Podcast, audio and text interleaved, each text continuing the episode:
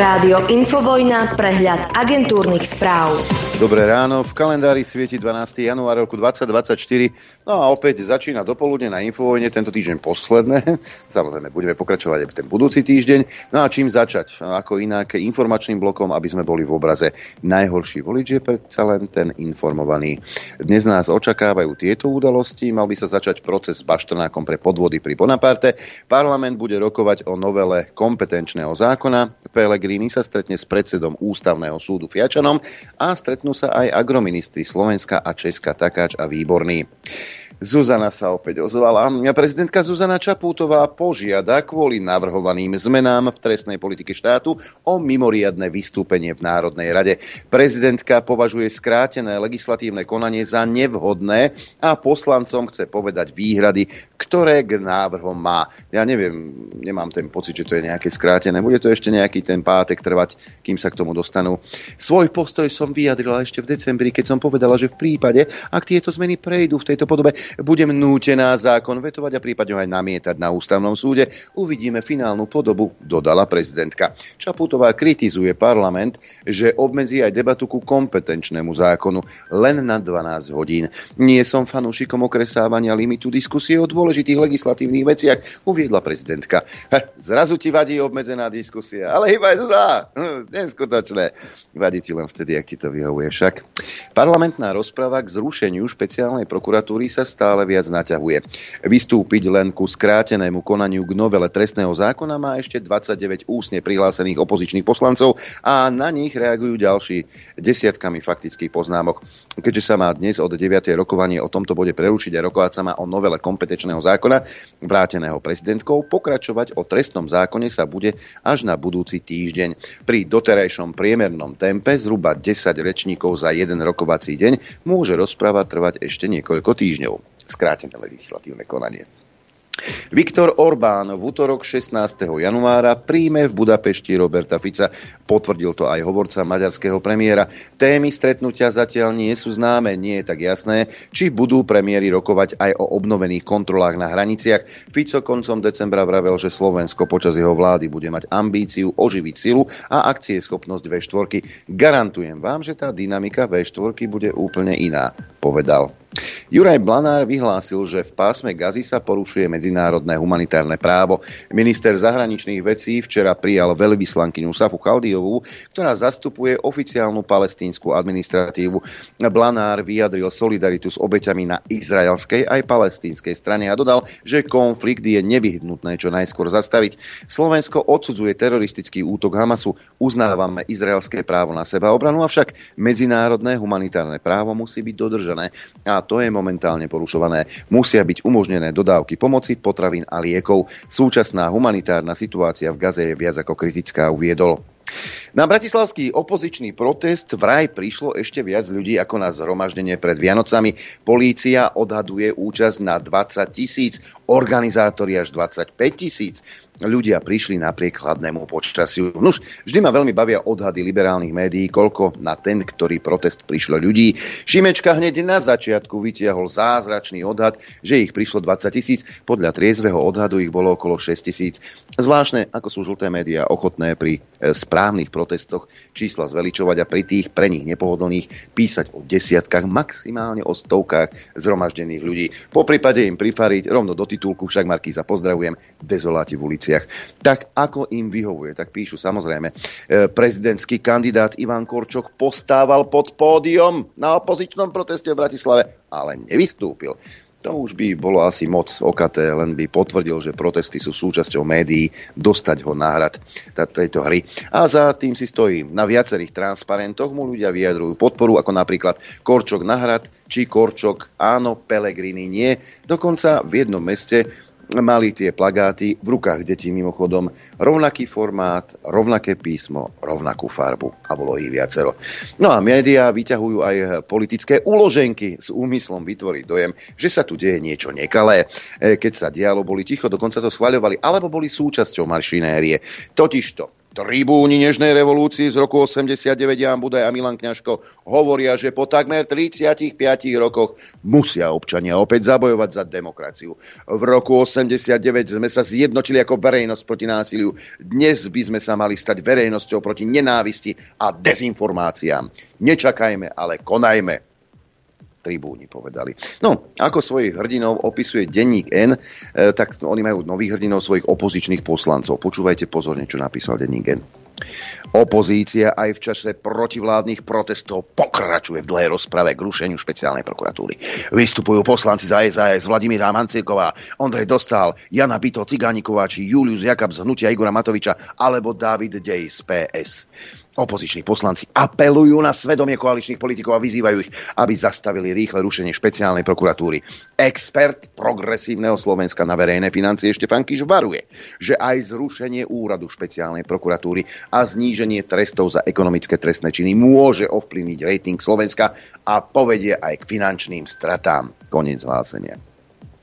Decembrové obvinenie poslanca Smeru Tibora Gašpara a Norberta Bedera súvisí s odpočúvaním kaviarne ex-ministra Milana Krajniaka.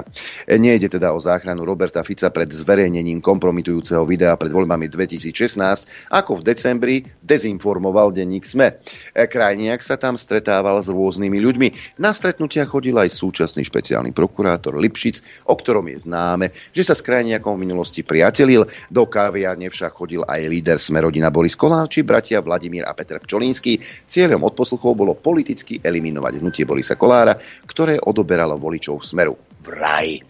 Riaditeľ TANAPu Peter Oleksa, ktorého v minulosti odsúdili za pytliactvo, skončil vo funkcii. Podľa poslanca SNS Rudolfa Huliaka minister životného prostredia Tomáš Tarába požiadal Oleksu, aby odstúpil. Podľa Huliaka išlo o individuálne zlyhanie a ostatných nominantov ministerstva si chcú teraz lepšie preveriť.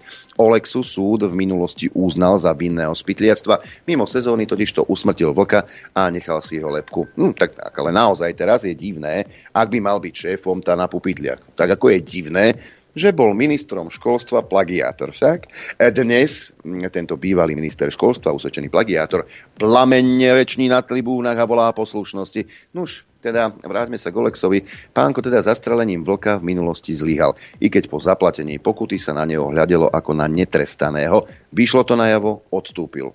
No, nemá tam čo robiť. Ale spomeňme si na usvedčených plagiátorov Kolára, Grehlinga či Matoviča. Nie len, že boli usvedčení, ale sa aj priznali. Stalo sa niečo, nič. Matovič veselo magisterský titul používa ďalej. Úrad pre reguláciu sieťových odvetví oznámil, že niektoré poplatky za elektriku budú ešte nižšie, ako určila vláda. V tomto roku by tak domácnosti mohli platiť za elektrínu menej ako v Lani. Ide o tarifu za prevádzkovanie systému a tarifu za systémové služby, ktoré oproti roku 2023 klesnú okolo o 38%, čo je teda dosť. TPS ovplyvnilo najmä zatvorenie uholnej elektrárne Nováky, keďže ťažba uhlia sa nepriamo dotovala práve cez túto tarifu. Zníži sa tiež cena elektriny za straty pre distribučné spoločnosti zhruba od 60 do 80% Sadzba ďalších tarív e, pre distribučky sa však naopak zvýši. Cenové rozhodnutie úradu, pre, úradu pre reguláciu sieťových odvetví zverejnili na svojej stránke. No a šéf úradu Jozef Volienčík prijal pozvanie do štúdia Juga o cenách energií sa dúfam a budeme baviť podrobnejšie už budúci týždeň. Nominanti hlasu začali znižovať počty ľudí v štátnej firme Slovensko IT, ktorá vznikla za moje, za, za moje kamarátky e, ministrovania za Veroniky Remišovej. Veronika, ďakujeme ti za všetko, čo si urobila pre našu vlast. E, podľa riaditeľa Tomáša Olexu počet dohodárov klesol z 80 na 40, teda o 50 zo stovky zamestnancov neplánuje hromadne prepúšťať, ale prehodnocujú ľudí jednotlivo. Minister investícií Raši tvrdil, že bývalé vedenie viackrát pochybilo. Argumentoval pritom aj správou Najvyššieho kontrolného úradu, ktorá zatiaľ nebola zverejnená. NKU ju podľa Rašiho sprístupne práve dnes. Raši tvrdil, že manažéri zo Slovensko IT dostávali veľké odmeny, hoci z počiatku nemali niekoľko mesiacov žiadne zákazky a tým ani žiadnu prácu.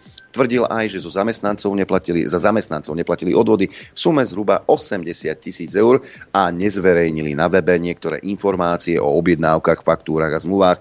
Zistenia budú mať s najväčšou pravdepodobnosťou trestnoprávnu dohru, uviedol Raši. Bývalý prezident Rudolf Schuster si v Národnom divadle v Košiciach prevzal najvyššie brazílske vyznamenanie Veľký kríž rádu Rio Branco mu odovzdal veľvyslanec Brazílie na Slovensku.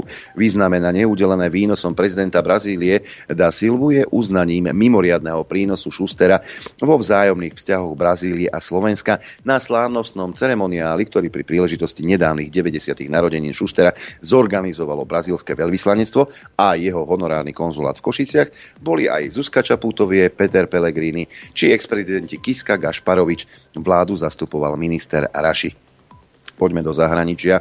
Neprotestuje sa aj len u nás, ale aj v zahraničí prívrženci včera už e, opozičnej polskej strany Právo a spravodlivosť protestovali proti novej vláde. Zatiaľ, čo organizátori hovorili o 100 až 300 tisíc ľuďoch, Varšavská radnica odhadla ich počet na 35 tisíc. Vidíte, aj tam sa to e, odhaduje nejako divne. Ľudí do metropoly zvážali stovky autobusov. Právo i spravodlivosť zvolala protest po spore s novou vládou o verejnoprávnu televíziu, rozhlas a tlačovú agentúru. Vodca Jaroslav Kačínsky tvrdí, tvrdil, že proeurópska vláda Donalda Tuska sa pokúsi zničiť či prevziať všetky inštitúcie a nakoniec znižiť aj úrad prezidenta, ktorý zostáva Andrzej Duda. Zničenie Polska ako štátu je podľa Kačínskeho súčasťou širšieho plánu na premenu Európskej únie na inštitúciu podriadenú najsilnejším členom, teda hlavne Nemecku a čiastočne aj Francúzsku. Musíme vyhrať, vyhrať veľkú bitku o Polsko zvrchované a nezávislé. Musíme zmeniť tento režim, vyzýval Kačínsky. E, nemeckí farmári včera opäť na mnohých miestach zablokovali diálničné nájazdy na protest proti zrušeniu daňového zvýhodnenia nafty v poľnohospodárstve. Asi by si mali poľnohospodári kúpiť traktory na baterky však. Zastalo sa ich aj viacero ministerských predsedov spolkových krajín. Protesty farmárov sa aj včera zamerali na diálničné privádzače, ktoré zablokovali poľnohospodárskymi strojmi. Zasiahnuté boli napríklad diálničné úseky pri Erfurte, Saskej Kamenici, Lipsku alebo Zhorenici. Spojené štáty a Británia opäť prihodili polienko do ohniska na Blízkom východe. Čo z toho bude? Ani srnky netušia. Začali totižto v noci údery zo vzduchu a z mora proti vojenským pozíciám húsijských postalcov v Jemene. Informovala o tom Reuters s odvolaním sa na nemenovaných amerických predstaviteľov. V hlavnom meste Saná sa podľa svetkov ozvalo viacero výbuchov. Nočné útoky proti húsijským povstalcom v Jemene potvrdil aj Joe Biden, aj Rishi Sunak. Americký prezident vyhlásil, že Spojené štáty štáty nebudú útoky na lode v Červenom mori tolerovať. Vedenie amerického letectva pre Blízky východ uviedlo, že zasiahlo 60 vojenských cieľov na 16 miestach vrátane veliteľských a riadiacich centier. Poďme aj do Ameriky syn amerického prezidenta Hunter Biden pred súdom odmietol obžalobu z daňových deliktov. Podľa obžaloby sa dopustil trestných činov a priestupkov, za čo mu hrozí až 17 rokov väzenia. Jeho problémy využívajú vraj republikáni na politické útoky na prezidenta. Nož, mohli by sa ešte pozrieť na jeho účinkovanie na Ukrajine spoločne s tatinkom, čo tam povyvádzali. Poďme do Hágu. Tam sa začal súd, v ktorom Juhoafrická republika viní Izrael z genocídy v pásme Gazy. Svoje argumenty včera predniesli zástupcovia Juhoafrickej republiky, ktorí v prvom kroku žiadajú súd, aby nariadil okamžité zastavenie izraelskej vojenskej operácie v Gaze. V piatok si súd vypočuje argumenty Izraela, ktorého ministerstvo zahraničných vecí označilo toto konanie za jeden z najväčších prejavov pokritectva v histórii, doplnený radom nepravdivých a nepodložených tvrdení. Izrael odmieta obvinenia z genocídy a tvrdí, že jeho operácia v Gaze je aktom sebaobrany, pri ktorom dodržiava medzinárodné právo a snaží sa minimalizovať civilné straty. Poďme aj na Ukrajinu. Dimitri Medvedev, kedysi slniečkár najväčší, ten sa tak zradikalizoval, že niektorí aj doma kúkajú na to ako puci. Teraz opäť pohrozil Ukrajine použitím jadrových zbraní. Podľa neho by bolo ospravedlniteľné v prípade, ak by sa Kiev pokúšal o útoky západnými zbraniami s dlhším doletom na zariadenia na ruskom území. Nedávne ruské útoky, pri ktorých len v Kieve zahynulo viac ako 30 civilistov, označil bývalý ruský prezident za údery na vojenské objekty. Medvedev je v súčasnosti za zástupcom šéfa Ruskej rady národnej bezpečnosti. No a ukrajinský parlament vrátil vláde kritizovaný návrh zákona o sprísnení pravidel mobilizácie. Návrh by vláde umožnil povolať viac ľudí do armády a počítal so zavedením elektronických povolávacích rozkazov a prísnych trestov pre tých, ktorí by zákon o mobilizácii porušili. Chápeme požiadavku vojenského velenia a sme pripravení mu vyhovieť, ale nie všetky normy môžu byť podporované. Niektoré ustanovenia priamo porušujú ľudské práva, nie niektoré nie sú optimálne formulované, napísal na sociálnej sieti predseda poslaneckého klubu vládnej strany Sluha národa David Arachmia, ktorý citoval server Ukrajinská pravda. Podľa neho však všetky politické sily pochopili a podporujú potrebu mobilizácie. Poslanec Jaroslav Železniak sa podľa Reuters vyjadril, že v najbližšom čase nečaká v parlamente v súvislosti so zákonom žiadne dianie. No a Ukrajina presúva pozornosť na obranu. Buduje opevnenia a holby zákopy, píše agentúra Reuters. Ako príklad intenzívnejšieho opevňovania spomína nové obranné línie, ktoré jej reportéri videli blízko mesta Kupiansk na severovýchode Ukrajiny alebo v Černihovskej oblasti na severe krajiny. Opevnenie sa do istej miery podobá na to, ktoré vybudovalo Rusko na okupovanom juhu a východe, píše Reuters. Podľa vojenských analytikov má ukrajinskej armáde pomôcť čeliť útokom inváznych vojsk a zároveň umožniť jej regeneráciu, zatiaľ čo Moskva preberá iniciatívu na boisku. Tomu nerozumiem, veď už práčky rozoberali. Ani vojakov nemali, aj disciplína bola taká všelijaká. Neviem, ako to mám vyhodnotiť, naozaj nie. Poďme na oddelenie tolerancie a politickej korektnosti. Nemecká krajná pravica v Lani tajne rokovala o možnostiach, ako vysťahovať milióny ľudí s pristahovaleckým pôvodom. Členovia ultrakonzervatívneho spolku Verte Union, e, politici alternatívy pre Nemecko a príslušníci identitárneho hnutia sa stretli v novembri v postupime, e, tvrdí to investigatívna skupina Korektív, podľa ktorej sa o schôdzke nemal nikto dozvedieť. Správa vyvolala na nemeckej politickej scéne pobúrenie. Kancelár Olaf Scholz účastníkov rokovania označil za fanatikov s asimilačnými fantáziami. Zelená zóna už elektrické autá si kupujte, len či to bude výhodné. Však zistili to v autopožičovni Hertz v Amerike, ktorá predáva tretinu americkej flotily elektromobilov pre vysoké náklady na opravy a slabý dopyt. Výťažok z predaja 20 tisíc elektroaut investuje do vozidiel poháňaných spaľovacím motorom. Hertz v súvislosti s predajom elektromobilov očakáva 245 miliónov dolárov dodatočných odpisových nákladov, ktoré sa prejavia na zisku za štvrtý štvrť rok roku 2023. Len kto im ich kúpi, tie elektroautá. Firma uviedla, že sa nadalej sústredí na zlepšenie ziskovosti pri zvyšnej časti vozového parku elektromobilov. No a na záver ešte jedna zaujímavosť, ako iste viete, blížia sa nám voľby do Europarlamentu. Eurokomisia chce Európanov k voľbám nalákať aj na Taylor Swift. E, predstaviteľia únie sa usilujú zvýšiť pomerne nízku angažovanosť mladých ľudí, pretože podľa súčasných prieskumov by mohli priniesť nárast podpory krajnej pravice v celom bloku. No hrozné dačo. Predpoveď počasia. Aktuálne počasie e, Slovenský hydrometeorologický ústav nám v tom pomôže. Sneží na severe Slovenska, v Žiline, v Liesku a v Martine, ale aj v Prešove vraj vidia vločky. Inak Slovensko zaliate slnkom, okrem Chopku, kde je hmla a mínus 14 stupňov. V Bratislave 1 stupeň pod nulou, takisto v Gabčíkove, mínus 2 v Senici, v Kuchyni, ale aj v Piešťanoch, 0 v Trenčíne, Nitra má mínus 1, mínus 5,5 stupňa v Dudinciach, 3 stupne pod nulou v Urbanove, e, Prievidza 2 2,5 stupňa pod nulou, Sliač 0 stupňov, minus 3 v Martine, ale aj v Žiline, minus 5 v Liesku, Lučenec Bolkovce minus 5,5 stupňa, minus 2 v Rožňave, 7,5 stupňa pod nulou v Telgárte, minus 11 v Poprade, no a na východe najteplejšie je v Trebišove, tam je len 50 pod nulou, minus 1 hlásia Košice, minus 2,5 v Prešove, v Kamenici nad Cirochou, v Tisínci, ale aj v Bardiove textová predpoveď. Tu si rozkliknem a poviem vám, že dnes bude prevažne polooblačno. Z počiatku miestami až veľká oblačnosť, najmä na severe, ojedinele slabé sneženie alebo snehové prehánky. E, môžu sa tvoriť aj snehové jazyky, samozrejme na severe, v Šamoríne asi ťažko. Najvyššia denná teplota minus 2 až 3 stupne, na severe miestami okolo minus 4, teplota na horách vo výške 1500 metrov minus 10 a bude nám pofúkovať prevažne severný vietor rýchlosťou 10 až 30 km za hodinu. K večeru bude slabnúť na hrebeňoch hôr vo vysokých polohách prudký vietor, z rána dokonca to môže byť až výchrica. Dopoludne na Infovojne s Adrianom. Ale samozrejme aj s Norbertom Lichtnerom. Dobré ráno, prajem, kolega. A dobré ráno tebe poslucháč. Čo toto bol s akou nechuťou? Ja tu melem hubou 20 minút a... Aj, to ešte keby si musím, 5 minút... Musím aj ja. Ke, no, keby no, si ešte 5 minút mlel, tak by som nebolo proti. Tak bolo 20 tisíc ľudí na proteste? Ani dokopy na Slovensku, podľa mňa. No dobre, ale tak nech je. Hej. A ja som sa včera pýtal, že prečo. A viete, problém je ten, že ak vám niekto klame, hej,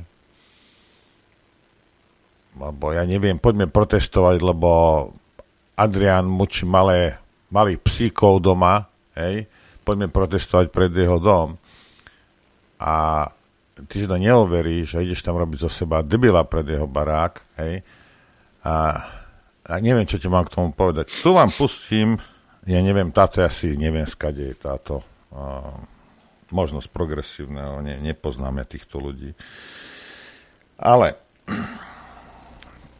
počúvajte, uh, počúvajte toto keď prejdú tieto zmeny, vykradne byt a ukradne nám vám veci za 35 tisíc, tak jednoducho dostane podmienku. A čo mám diskutovať, ako keď tam vám pani kolegyňa povie, že uh, za krádež vlámaním, že proste to teraz je nehrozí trest.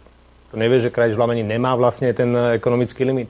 To vám vysvetlila, to ich máme vyučovať o tom, že to je nezmysel, čo povedala a za každým si hľadajú dôvody, aby iba strašil. Krádež vlámanie, krádež vlámaní bez ohľadu na to, že aká je tam suma. Je to vždy krádež vlámaním a je to trestný čin. Však ako ne, neblázni. Ako, okay, to sme si vysvetlili.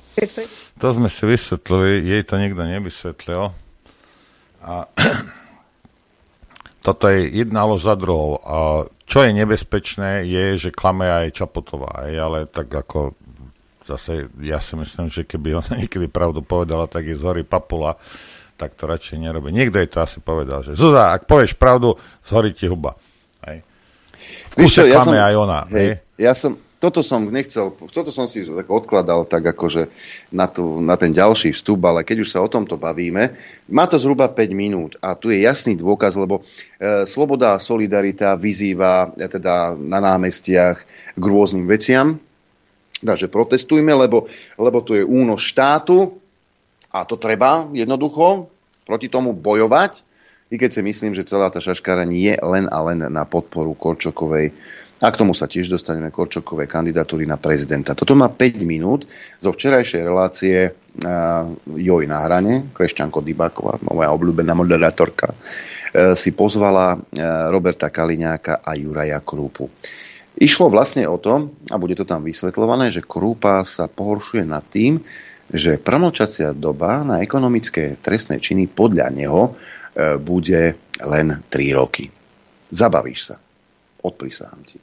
Situácia, to je zásadná informácia. Zatvárali ste ľudí do karantény, obmedzovali ste ľudské práva, čo povedal čo povedal ústavný súd, že ste obmedzovali v rozpore s ústavových práv. Povedal to ústavný súd. Čiže nebola to špecifická situácia. Ani napriek špecifickej situácii nesmiete lámať ústavu Počkajte, vy hovoríte o zatváraní ste... do špecifických uh, pekne vás to prosím. Pani rektorka, je to nepríjemné, čo hovorím, ak potrebujete do toho zasiahnuť. Tieto manipulatívne hry tu naozaj nehrajme teraz. To je manipulatívna hra, keď uh, ústavný súd rozhodne, že dávanie do karantény bolo protiústavné. Ono, chcel ono to je najlepšie, keď tá Dybáková, tá nieraz bola prichytená a priložila, lebo klameš. Daj na mňa žalobu, Dybáková, daj, dávaj, si klamárka. Hej. A ešte obhajuje, rozumieš, obhajuje zločiny hej, a trestné činy týchto ľudí. Hej. Ale v každom prípade je klamárka. Tybáková uh, si klamárka. Nie len ona, ale aj Krúpa, pretože ten následne samozrejme uh, teda povedal, že ale veď to, to zaviedol vraj Pelegrini. Fakt? No to ja si to tak nepamätám. Je fakt, že rozhodol ústavný vlády. súd. Ja som vám do reči neskákal obom. Dobre, takže ešte raz. Rozhodol ústavný súd, že predchádzajúca vláda porušila práva ľudí a zatvárali do, do, do, do uh, karantény rozhodol. To myslíte, je fakt. Myslíte to, to znamená, Pelegriniho vlády, to znamená, nie, pán Krupa. Áno, to, akože, to bolo ono. To nie Áno, to bolo ono. Tam, to nebolo ono. No, pán, poďme k veci, lebo toto sú ako náhle, ktoré Ako náhle hovoríme pravdu, tak sa vám zle počúva a demokracia neplatí. Čiže, čiže ma nemôžete počúvať. Mám pravda smrti. Mám pravda my rozhodnutia, my máme rozhodnutia pán Krupa. Nebojte sa. Nebojte nervózni. Nebojte nervózni. Nebojte nervózni. Ja len hovorím ešte raz. Demokracia bola téma demokracia. Takže hovorím, že človek, ktorý tu hovorí o valci, ktorí prijali najviac zákonov v skrátenom období, Miešate za celé obdobie, najviac skrátených ste mali, skrátené legislatívne konania ste mali najväčšie množstvo his, za históriu. Dobre, a to je jedno kvôli čomu. Dobre, pán Kaliňák, dopovedali ste vety, že ste, ste vetu, my už tu 4 minúty hovoríme o, tom, o niečom, čo je úplne nie, mimo témy. o demokracii, Ak o valci, nie, o, tom, že ľudia reagujú. Ja som rád, Vy hovoríte o ústavnom môžu... súde a rozhodnutí v súvislosti s ubytovňami, ktoré s tým vôbec nesúvisia. Dobre, môžu ľudia protestovať slobodne, bez toho, že by sa im niečo mohlo stať. A prejavujú svoj iný názor. My sa ho snažíme vysvetľovať a držíme len to slovo, ktoré sme dali voličom, vďaka ktorému sme vyhrali vo voľbách. Čiže my sme povinní plniť to, čo sme vo voľbách slúbili. A vy prví by ste nám vyčítali, že neplníme sluby. Tak, pán Krupa, jedna veta, ideme ďalej. o rušení úradu špeciálnej prokuratúry Áno, a likvidácii v podstate trestno, trestného poriadku na Slovensku. Ja vám poviem, čo je tam tá finta napríklad na tomto a, trestnom a, návrhu mm. zákona. O zákona o trestnom poriadku, o trestnom, trestnom mm. zákone. Je napríklad to, že všetky trestné sadzby sa znižujú na 10 rokov. A pri týchto trestných sadzbách, ktoré sa znižujú na 10 rokov, či je to 700 tisíc alebo čokoľvek, premlčacia doba je 3 roky. Takže prosím vás pekne, keď niekto ukradne, že 700 tisíc eur a policia to nebude vyšetrovať 3 roky od toho momentu, kedy sa ten skutok stal, tak ten skutok je premlčaný. A ja vám poviem jedno. Ja by, ako, chápem to, že o čo sa snažíte, že sa snažíte vyrvať z pazúrov spravodlivosti za tie všetky korupčné škandály, ktoré v minulosti boli a boli páchané. Že sa snažíte z toho dostať, preto meníte ten trestný zákon. Ale to, že ešte robíte to, že si vlastne robíte alibi dopredu a že si urobíte vyslovene bestretnosť dopredu, pretože ja sa vás opýtam niečo iné. Vy idete v podstate likvidovať nákup. A teraz, sa dostaneme, pán Krupa, to naozaj už tu miešame teraz uh, naozaj hrušky s, s jablkami. Ja sa k ja náke dostanem. príklad. Ale aby mohol potom aj pán Kaliňák zareagovať. 10 miliónov eur z nejakého rozpočtu, z nejakého ministerstva. Tri roky sa to nebude vyšetrovať. Príde ďalšia vláda, už s tým nemôže robiť nič.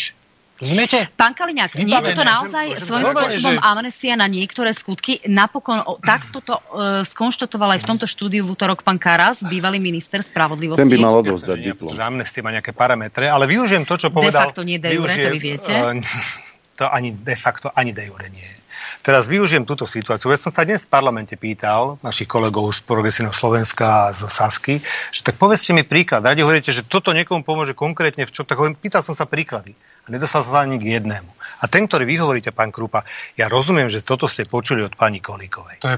Ale toto je fantastické. By som poprosil, aby to každý zaznamenal, čo povedal pán Krupa. Pán Krupa povedal, že keď urknete 10 miliónov alebo 700 tisíc, že máte premlčaciu dobu 3 roky. Ano. A ja sa teraz skutočne pýtam, prečo tak bohapusto klamete? Jednoducho premlčacia lehota, premlčacia lehota, premlčacia lehota, dajme tomu na korupciu, alebo to, čo hovoril pán Krupa, je 10 rokov. Je 10 rokov. 3 roky, tri, nie, to, nie bo, to je z 20 na 10 sa mení, tak ako sme to povedali. Z 20 na 10. A ty, kým 20, 10, ne, to, čo ste povedali, tak pán Krupa, doba je 3 roky. Poďme uzavrieť akúkoľvek stávku. Môžete vsadiť, čo chcete. Za no. to, čo ste dneska povedali tu v relácii, aby sme si to konečne pred všetkými urobili, lebo ja nebudem do nekonečna všetkých vysvetľovať a poučovať ich, ako to je. Pán Krupa, tvrdíte, že keď 700 tisíc si zoberiem, takže proste bude mať premlčaciu dobu 3 roky. To ste tu povedali. Čo urobíme? Venujeme niekomu kvet, alebo dáme na charitu 50 eur. Ak to nie je pravda, Urobme tú verejnú stávku. Veď to máte radi v takýchto, no. by som povedal, televíziách komerčných. To znamená, keď máte pravdu vy, čo mám urobiť ja?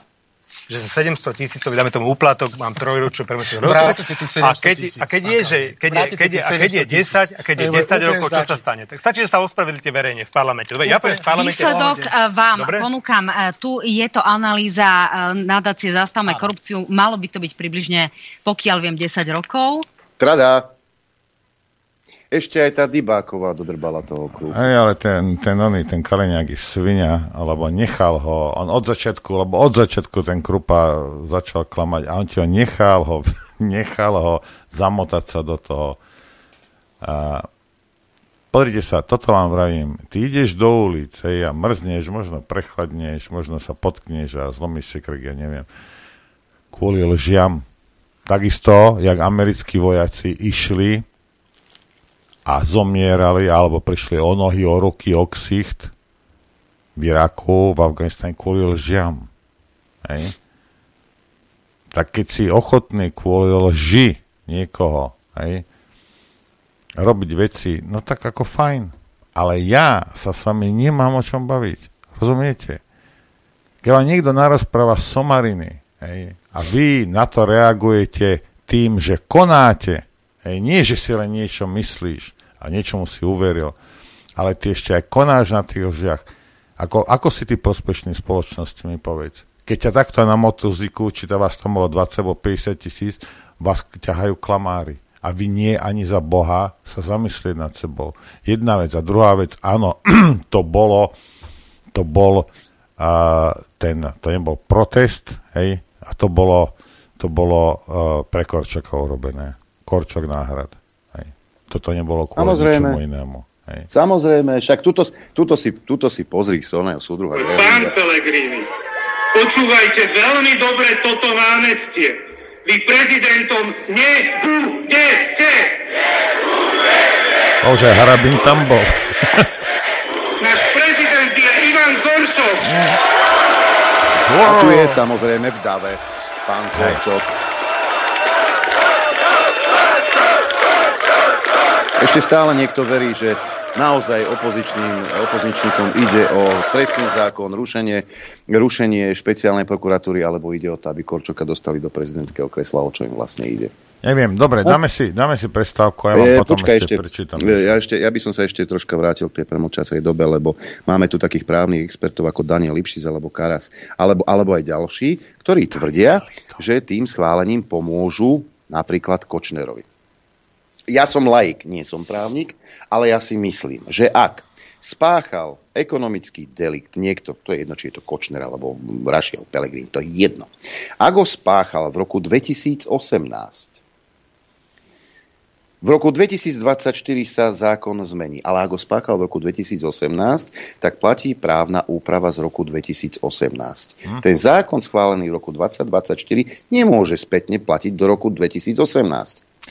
Adrianko, pozor, jedine, že by sme sa bavili o štáte takom ako je Slovensko, kde sa uh, retroaktívne dajú urobiť nejaké veci, napríklad amnestie. A príklad Aj. amnestie. Takže ale ako ja, my nie sme právny štát, tu sa môže stať čokoľvek. Čokoľvek, Aj. ale keď právnici ale nemalo by. hovoria, Nema, hovoria o tom, že e, to pomôže Kočnerovi, lebo tým pádom sa na 3 roky zníži tá premlčacia doba, tak ako sme počuli pána Krupu, e, tak ja si myslím, že ten zákon spätne platiť nemôže. To znamená, že tá premlčacia doba platí E, podľa právnej úpravy z roku 2018. Právnici, opravte ma, ak sa mýlim. Ale ak sa nemýlim, tak tu niekto veľmi špinavo klame. Či už je to Lipšic, či už je to Karas, alebo Krúpa, alebo ďalší. Však? Toto vravím, že tá oponentúra nie je, nie sú tam odborníci, hej? Nie sú žiadne, no dobre, ešte, ešte toto dám, hej, toto nie je tak dlho tu máte, kde ho nájdem.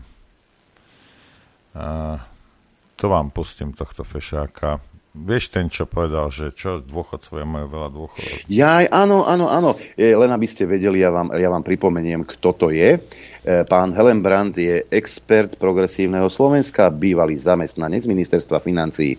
E, ponúkam Excel aj empatiu, uviedol Helen Brandt, o ktorom šéf progresívcov Michal Šimečka tvrdí, že bude výraznou politickou tvárou progresívneho Slovenska. Vyzdvihol nie len zahraničné štúdia odborníka, ale aj jeho prax zo Spojených štátov. Mojím cieľom je vrátiť ľuďom na Slovensku nádej, že politika sa dá robiť odborne, slušne a v ich prospech. Zatiaľ pán Helebrand zaujal len troma vecami.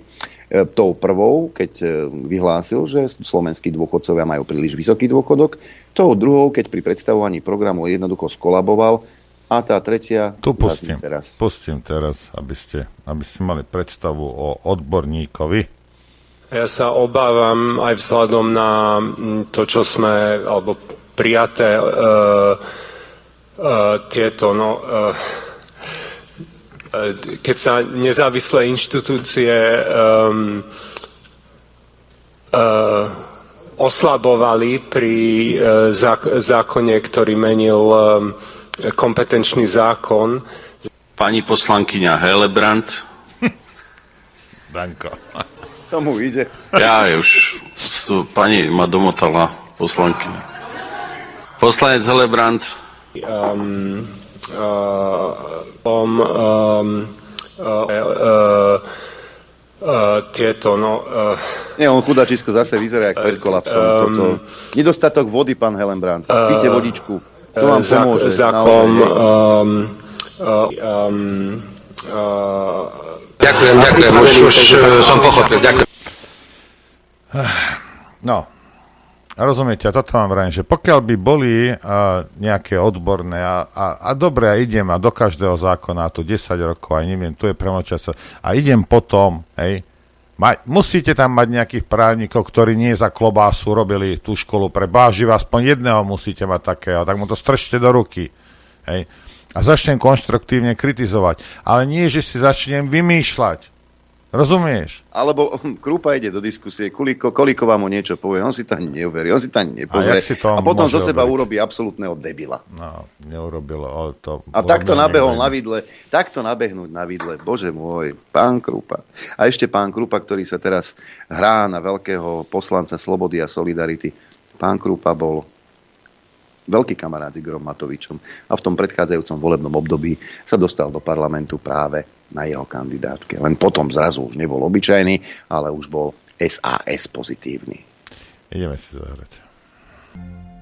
Chcete vedieť pravdu? My tiež. My tiež. Počúvajte Rádio Infovojna. Dobré ráno, priatelia. Dobré ráno, prajem aj ja. Každému. Všetkých.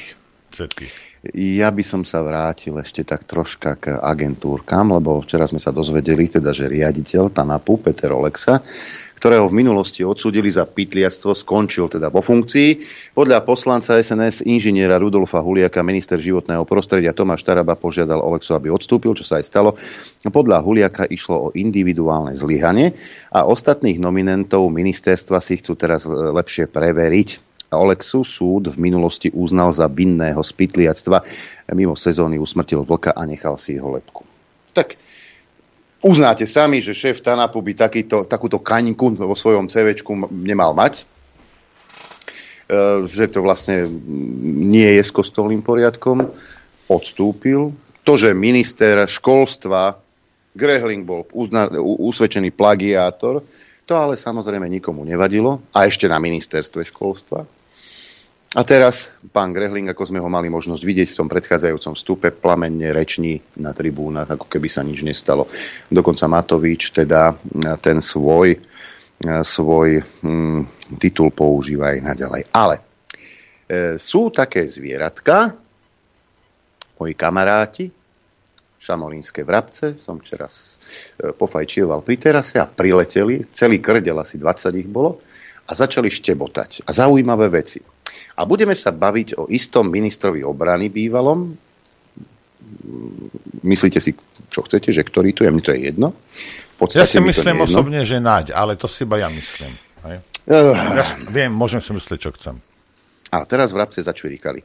Ahoj, ahoj, ahoj, ahoj, máme pre teba aktualitu e, odvolali šéfa Tanapu, Olexa, lebo strelil vlka a nechal si lepku. No ale jeden nemenovaný exminister obrany strelil vlka vo vojenských lesoch pri Kremnici a nič sa nedialo.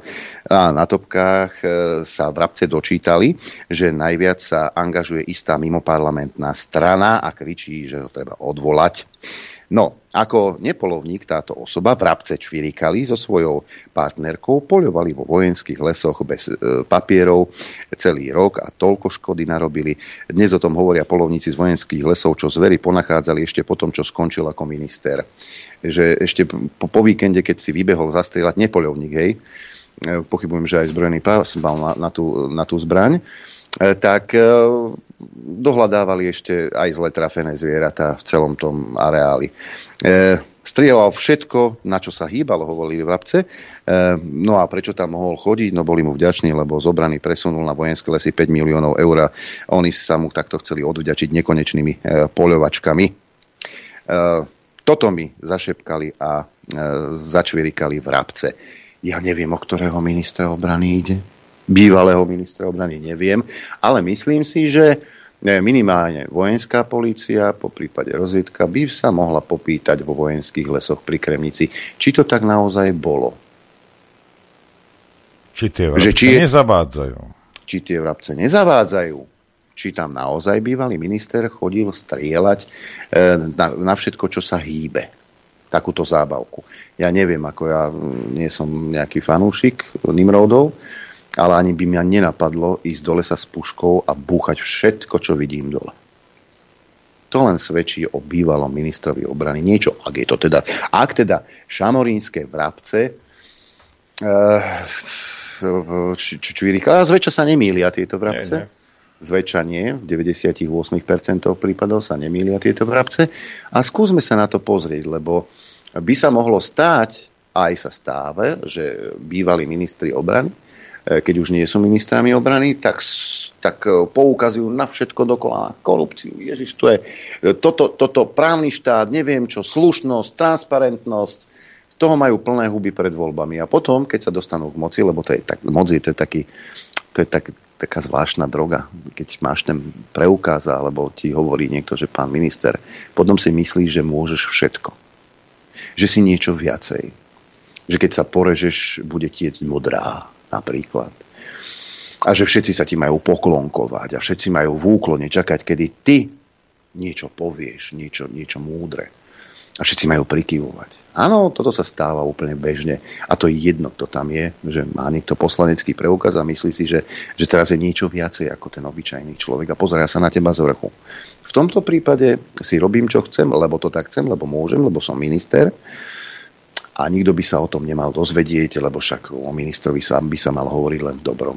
Tak možno by sa mali na to pozrieť kompetentní, čo sa dialo vo vojenských lesoch pri Kremnici po víkendoch. Ktože to tam búchal zverí, len taký fukot. Len by som sa tak opýtal. Možno sa dozvieme, možno sa toho chytia orgány činné v trestnom konaní, možno sa toho chytí vojenská policia, možno NAKA, toho vie, lebo NAKA momentálne má problém a rieši veľmi závažnú vec. Che Guevaru na stene ublahu. Ale že by sme riešili aj takéto veci, čo? A možno by sme sa podozvedali aj mnoho ďalších vecí, ktoré sa odohrali eh, počas vlády Igora Matoviča či Eduarda Hegera. Lebo oni boli niekto, oni mohli. Však? Ja tak len toľko písam. No, a, ak, a, ak, máš, ak máš pocit, že uh, je to nespravodlivé, hej, ak máš pocit, že to je nespravodlivé, že oni už toto nemôžu teraz robiť, mal by si ísť na tie námestia a protestovať. No, napríklad. Hej. Hm. Alebo E, mali sme tu takého poslanca, e, aj máme poslanca Ľubomíra Galka, keď si pamätáte, kedy si to bol minister obrany, však? E, ktorý bol dosť paranoidný, nechal ešte odpočúvať aj šoféra kamiónu, ktorý išiel za ním. No ale po nástupe istého ministra obrany, opäť nemenovaného v bývalom, funkč- v bývalom období, sa mal Galko celkom dobre. Lebo tento človek, ktorý vlastne odišiel z, z Osasky, tak sa zrazu stal e, dôležitým človekom v leteckých opravárniach Trenčín. Joško, 211 Kalmár, opäť ďakujeme. V parlamentných voľbách v roku 2010 bol za stranu SAS z 9. miesta zvolený do parlamentu. Mandát si neuplatnil, keďže od 9. júla 2010 zastával v radičovej vláde post ministra obrany. Na konci roka 2011 bol odvolaný z postu pre podozrenie z odpočúvania novinárov denníka Pravda Voskov, spadajúce pod jeho rezort.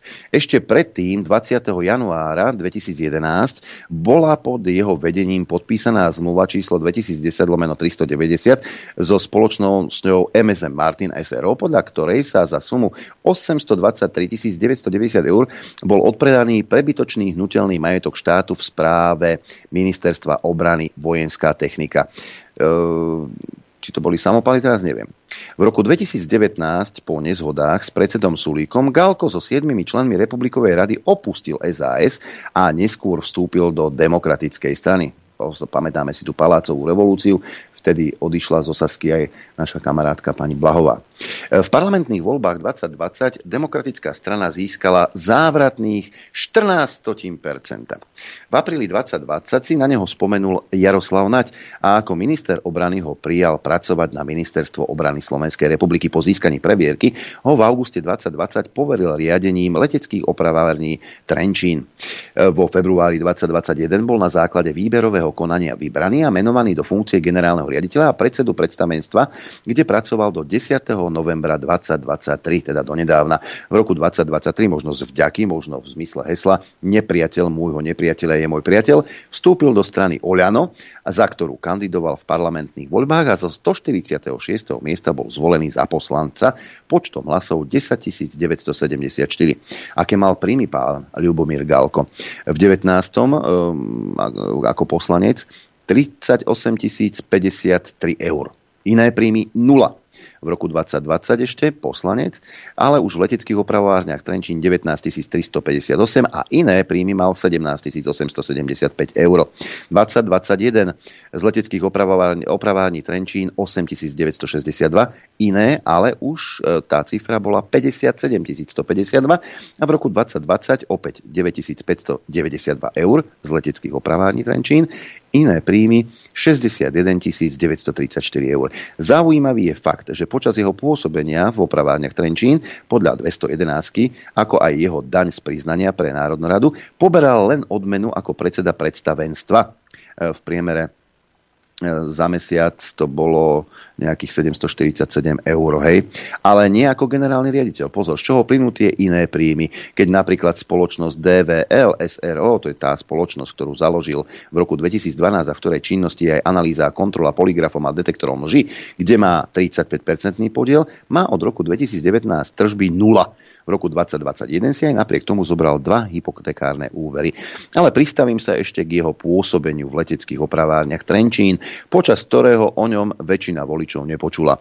Vyberám z účtovnej uzávierky za rok 2022. Z nej vyplýva, že napríklad na opravy pre zahraničie vzrástli tržby z 2,5 milióna eur z roku 2021 na 7 e, miliónov 300 tisíc eur. Ale aj to, že letecké opravovne zaplatili v roku 2022 pokuty vo výške 294 tisíc eur.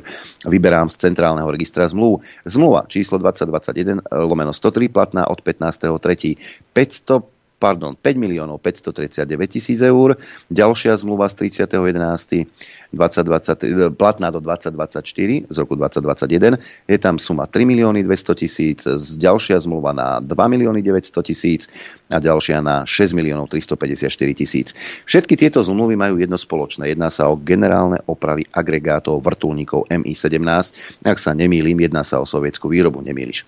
Vynára sa mi otázka, kto vykonáva tieto opravy a odkiaľ máme napríklad náhradné diely, keďže sú nejaké sankčné zoznamy a je zrejme, že sa na nich nachádzajú aj spoločnosti, ktoré disponujú náhradnými dielmi pre uvedenú techniku.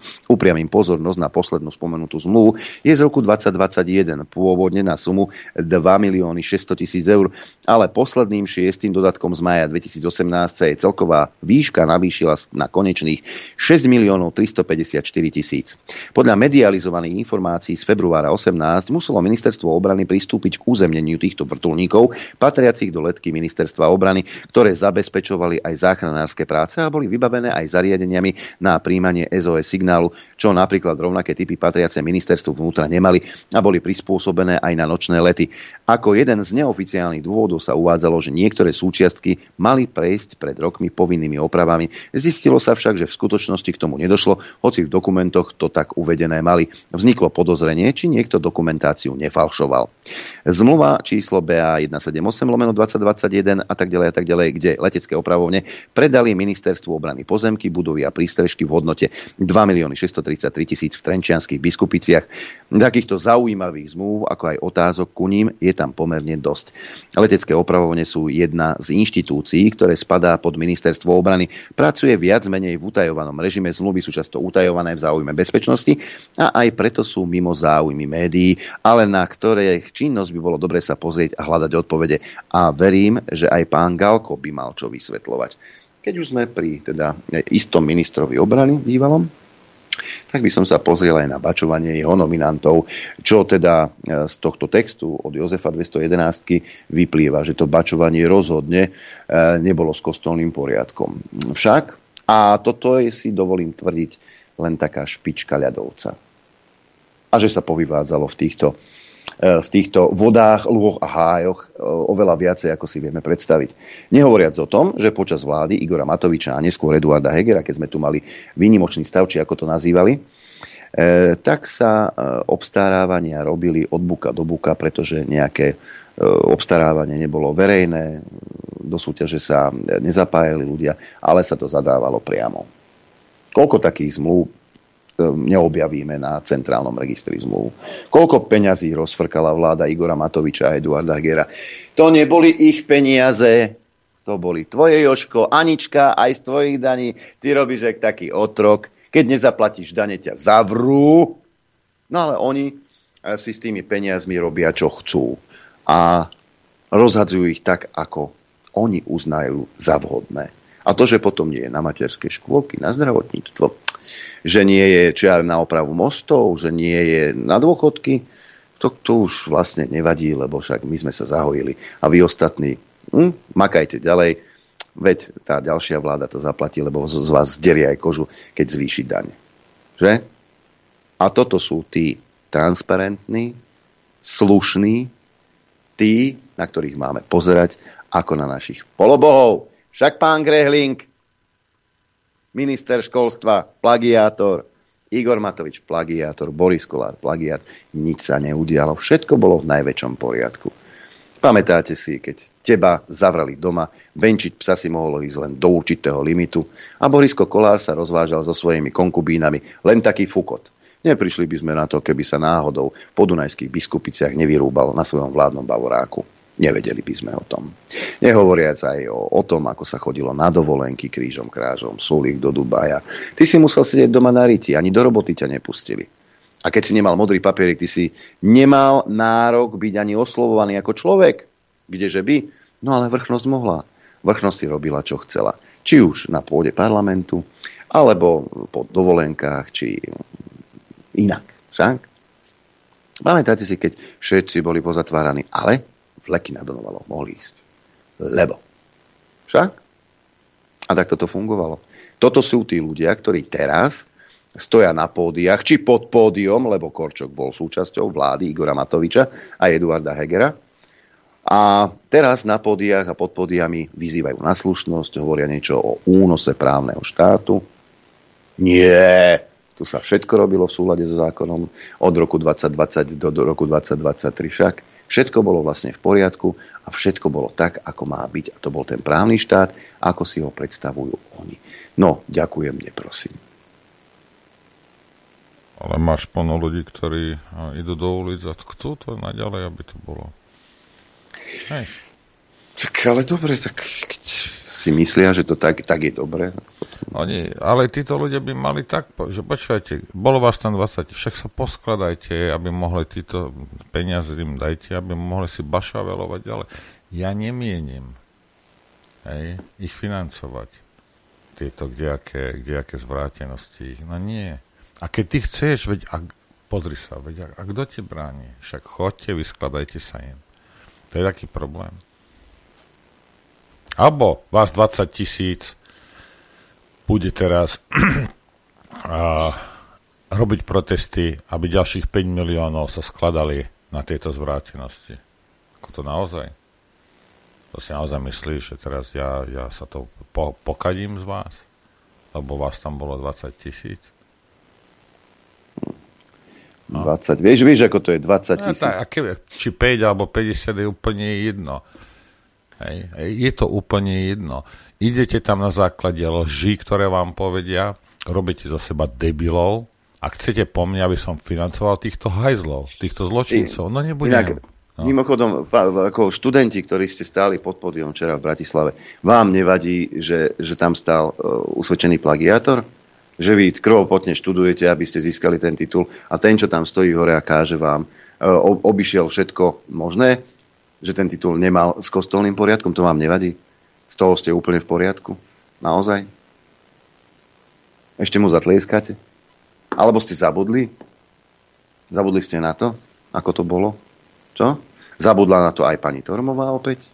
Krčme? Alebo, alebo prosto pôjdeme povedať, že toto sa mi nepáči Inak je to super, že aj napriek tomu, aké, sa, aké hlasia počasie, uh, aké bude na tom procese, čo vlastne predseda uh, PS Michal Šimečka hovoril, že dúfa, že to akože neodradí ľudí. Jak, jak môže počasie niekoho odradiť od toho, aby sa išiel postaviť za svoju slobodu? Tak lebo bude veľká zima.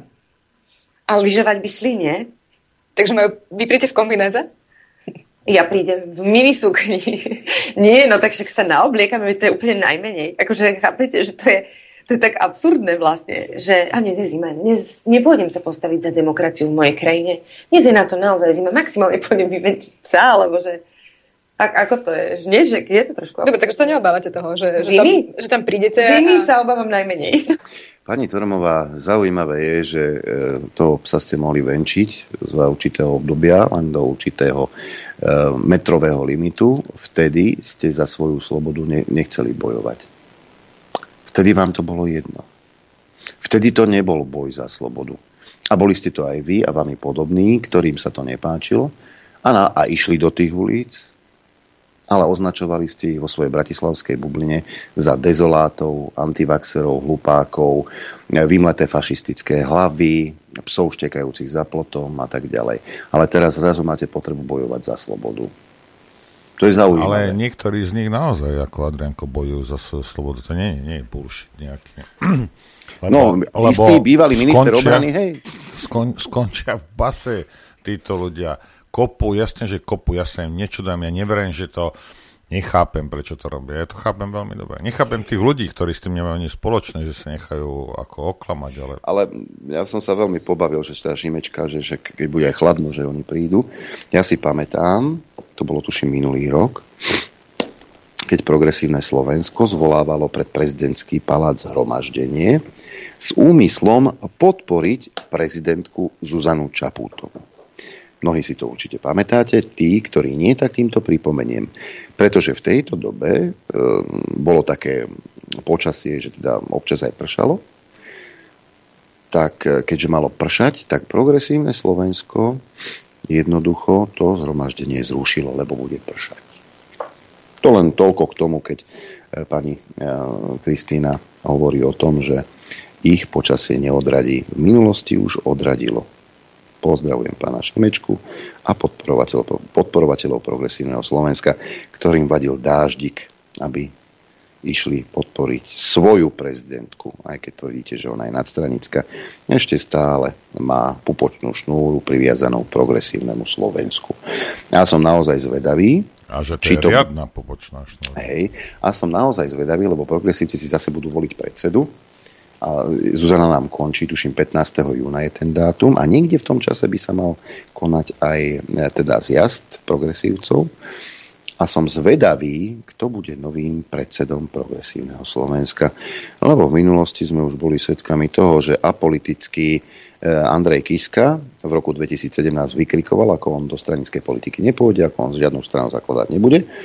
Čo sa ale v roku 2019 zmenilo a stranu založil Eh, ktorá sa volá Za ľudí a mal premiérske ambície. Aké premiérske ambície, ak mal pre, v týchto voľbách Šimečka. Tak uvidíme, koho, kto eh, Šimečku vymení a možno, kto ho vie, ja, tak akože sa zamýšľam, možno to bude Zuzana Čaput. Aj keď teraz hovorí, že má politiky dosť a že tie hejty a toto a že to vyhodnotila tak, že už ďalej kandidovať nebude. Toľko som len chcel k tomu. Dobre, a my si môžeme zahrať už však. A pochopiteľne. Chcete vedieť pravdu? My tiež. My tiež. Počúvajte Rádio Infovojna. Dobré ráno, priatelia. Pozdravím vás všetkých. Servus, Norbert. Dobré ráno, dobré ráno. Prajem No, keď sme sa bavili o tom, ako sa tu bačovalo na Slovensku, tak Najvyšší kontrolný úrad vydal kritickú správu o fungovaní štátnej firmy Slovensko IT ale. rozumej, Veronika Remišová. Štátnej firme vyčítal chyby v riadení, vysoké náklady, aj to, že prvých 8 mesiacov nedostala od rezortu žiadnu zákazku pochválil zníženie závislosti od súkromných dodávateľov, ale to je asi tak všetko. Firmu založilo ministerstvo informatizácie na jesen 2020 v čase, keď bola ministerkou Veronika Remišová. Súčasný minister Raši fungovanie firmy kritizoval, nerozhodol však o jej zrušení. Vo všeobecnosti možno konštatovať, že vedenie štátnej spoločnosti Slovensko IT sa nesprávalo ako dobrý hospodár. Veľmi kulantne potvrdil Národný kontrolný úrad, najvyšší kontrolný úrad. Firme vyčítal, že v prvých dvoch rokoch neškrtala škrtala náklady, keď nemala zákazky. Potvrdil tiež, že Slovensko IT nezverejnilo niektoré povinné informácie o faktúrach a objednávkach a meškalo s publikovaním niektorých zmluv. Zamestnanci neboli podľa úradu dosť využití a ministerstvo dostatočne neuplatňovalo svoje práva ako akcionára. Čo to znamená, že ministerstvo dostatočne, teda e, zamestnanci neboli podľa úradu dosť využití? Môže znamenať aj to, že prvých 8 mesiacov nerobili absolútne nič, lebo zákazky nemali, alebo že na tom, e, v, tej, v tom štátnom podniku bola e, prebujnelá prezamestnanosť. Však dohodári, a tak ďalej. Z 80 dohodárov 40 zrušili, ostatných budú riešiť. Tak toto, priateľe, toto je to, slušné, transparentné Slovensko, kedy financie z verejných zdrojov e, sa rozdávajú tak, ako sa rozdávajú. Dokonca e, vedúci pracovníci e, v tejto firme dostávali vysoké odmeny, aj keď teda firma nepracovala. V podstate dostávali love za pitie kávičky. A toto, je, toto zase je len jedna špička Fú, to, keby, mne, keby mne niekto toto platil, tak som milionár. No, to, vrabce toľko zase... kávy prechlastám, že... E, vrabce čvirikali, že e, na niektorých ministerstvách dokonca boli takí dohodári, ktorí mali vyšší plat ako minister, ktorý tam nastúpil. Napríklad. No ale dokonca... zase, zase mu nezáveď, lebo podľa mňa musel aspoň polku odsypať. Vieš. Kto vie, či ministrovi, ale určite musel odsypať niečo, vieš. Dokonca vrabce čvirikajú, že niektorí odboroví pracovníci v štátnych podnikoch majú taký plat, o ktorom sa mne, tebe a hoci komu z nás, ktorí počúvajú, môže len snívať. A to sa šplhá nie že k poslaneckému platu, ale to je ešte vyššie ako poslanecký plat. Niekde vo výške 8 tisíc eur. A ja som veľmi zvedavý, či táto garnitúra sa pozrie na všetky tie ministerstva, na všetky štátne podniky a ľudí, ktorí tam v podstate len poberajú plat, len sú zapísaní do stavu a v podstate nič nerobia, alebo sa len poflakujú kde si po kanceláriách, že sa to preriedi a tá štátna správa sa stenčí. A potom možno budeme prekvapení, koľko peňazí nám zostane na zdravotníctvo, na školstvo a na všetky potrebné veci. Lebo transparentne si svojich ľudí dosadzovali či už Sulík, Matovič, Heger a ľudia im blízky. Pamätáme si pána advokáta Miškovič sa volal, tuším, E, tak nejako, ktorý zrazu po voľbách roku 2020 bol nacucnutý na všetko, čo sa týkalo Oľano. A zrazu mal také zmluvy, o akých sa iným právnikom môže len snívať. Jeden z tých právnikov sedí aj oproti mne. Pán, pán doktor, vítajte, že u nás. Ďakujem Adrián, ďakujem Norbert. Dobré ráno. Sa. Dobré ráno. E, pán doktor Kamenský sa venuje tým zahraničným veciam, dosť podrobne sleduje veci, ktoré sa týkajú konfliktu na Ukrajine a vôbec geopolitike ako takej. No a my samozrejme, my sme e, ako nás nevzdelaní, tak sa dopýtame toho, e, kto, kto sa tomu venuje, lebo mnohým veciam nerozumiem, čo sa týka ukrajinského konfliktu alebo konfliktu na Ukrajine. Mnohokrát sme tu sedeli už od začiatku špeciálne vojenské operácie, ako to Vladimír Vladimírovič Putin nazval e, tak e, mnohí odborníci a mnohí, čo aspoň troška do toho vidia, hovoria, že toto naozaj tá Ukrajina nemá šancu e, proti Ruskej federácii viesť nejaký dlhodobý konflikt. Už len to, že tá mm, sila, v tej živej sile, teda v, v počte vojakov, niekoľkonásobne Ruská federácia prevyšuje Ukrajinu. E, ďalšia, ďalšou vecou je, že Ukrajina už v podstate svoje vlastné zbrane nemá, aj keď sa snaží niečo vyrábať, ale aj tak aj s pomocou e, tých e, zahraničných spojencov, ako to nazýva Zelenský. Nejaká tá technika na územie Ukrajiny prišla, ale asi to bolo predplatné, pretože minulý rok už vlastne takto v januári, vo februári sa začalo hovoriť o veľkej letnej protiofenzíve, eh, kde teda minimálne Zelenský či ďalší hovorili o tom, že v lete si dajú kávu v Sevastopole. A v Jalte. A v Jalte, eh, že teda vyženú eh, Rusov z územia Ukrajiny. Ako keby sa zabudlo na to, čo sa dialo od roku 2014, keď Porošenko hovoril o tom, že naše deti budú do školy chodiť, ale tie na Dombase a v Luhansku budú sa skrývať po pivniciach. Naši ľudia budú chodiť do práce, zarábať peniaze, ale oni sa budú krčiť kde si v zemľankách, lebo ich budeme bombardovať. O tom samozrejme, ale o tom už to ako keby sa zabudlo. Zabudlo sa na Mínskej dohody a možno ma pán doktor opraví, pretože Mínske dohody neboli doho- dohodami medzi Ukrajinou a Ruskou federáciou. Tak. Mínske dohody určovali Ukrajine pod patronátom Ruskej federácie, Nemecka a Francúzska, čo má Ukrajina urobiť čo sa týka tých východných území nič z toho, ale z tých mínskych dohôd splnené nebolo. Aj niektorí e, vysokí politici priznali, že vlastne si len kúpili čas, aby mohli Ukrajinu vyzbrojiť. Možno už zabudli niektorí, že krátko po začatí špeciálnej vojenskej operácie mnoho inštruktorov, či už britskej armády, americkej armády a iných armád, doslova ušlo z Ukrajiny preč tak. pretože nevedeli, ako to celé dopadne.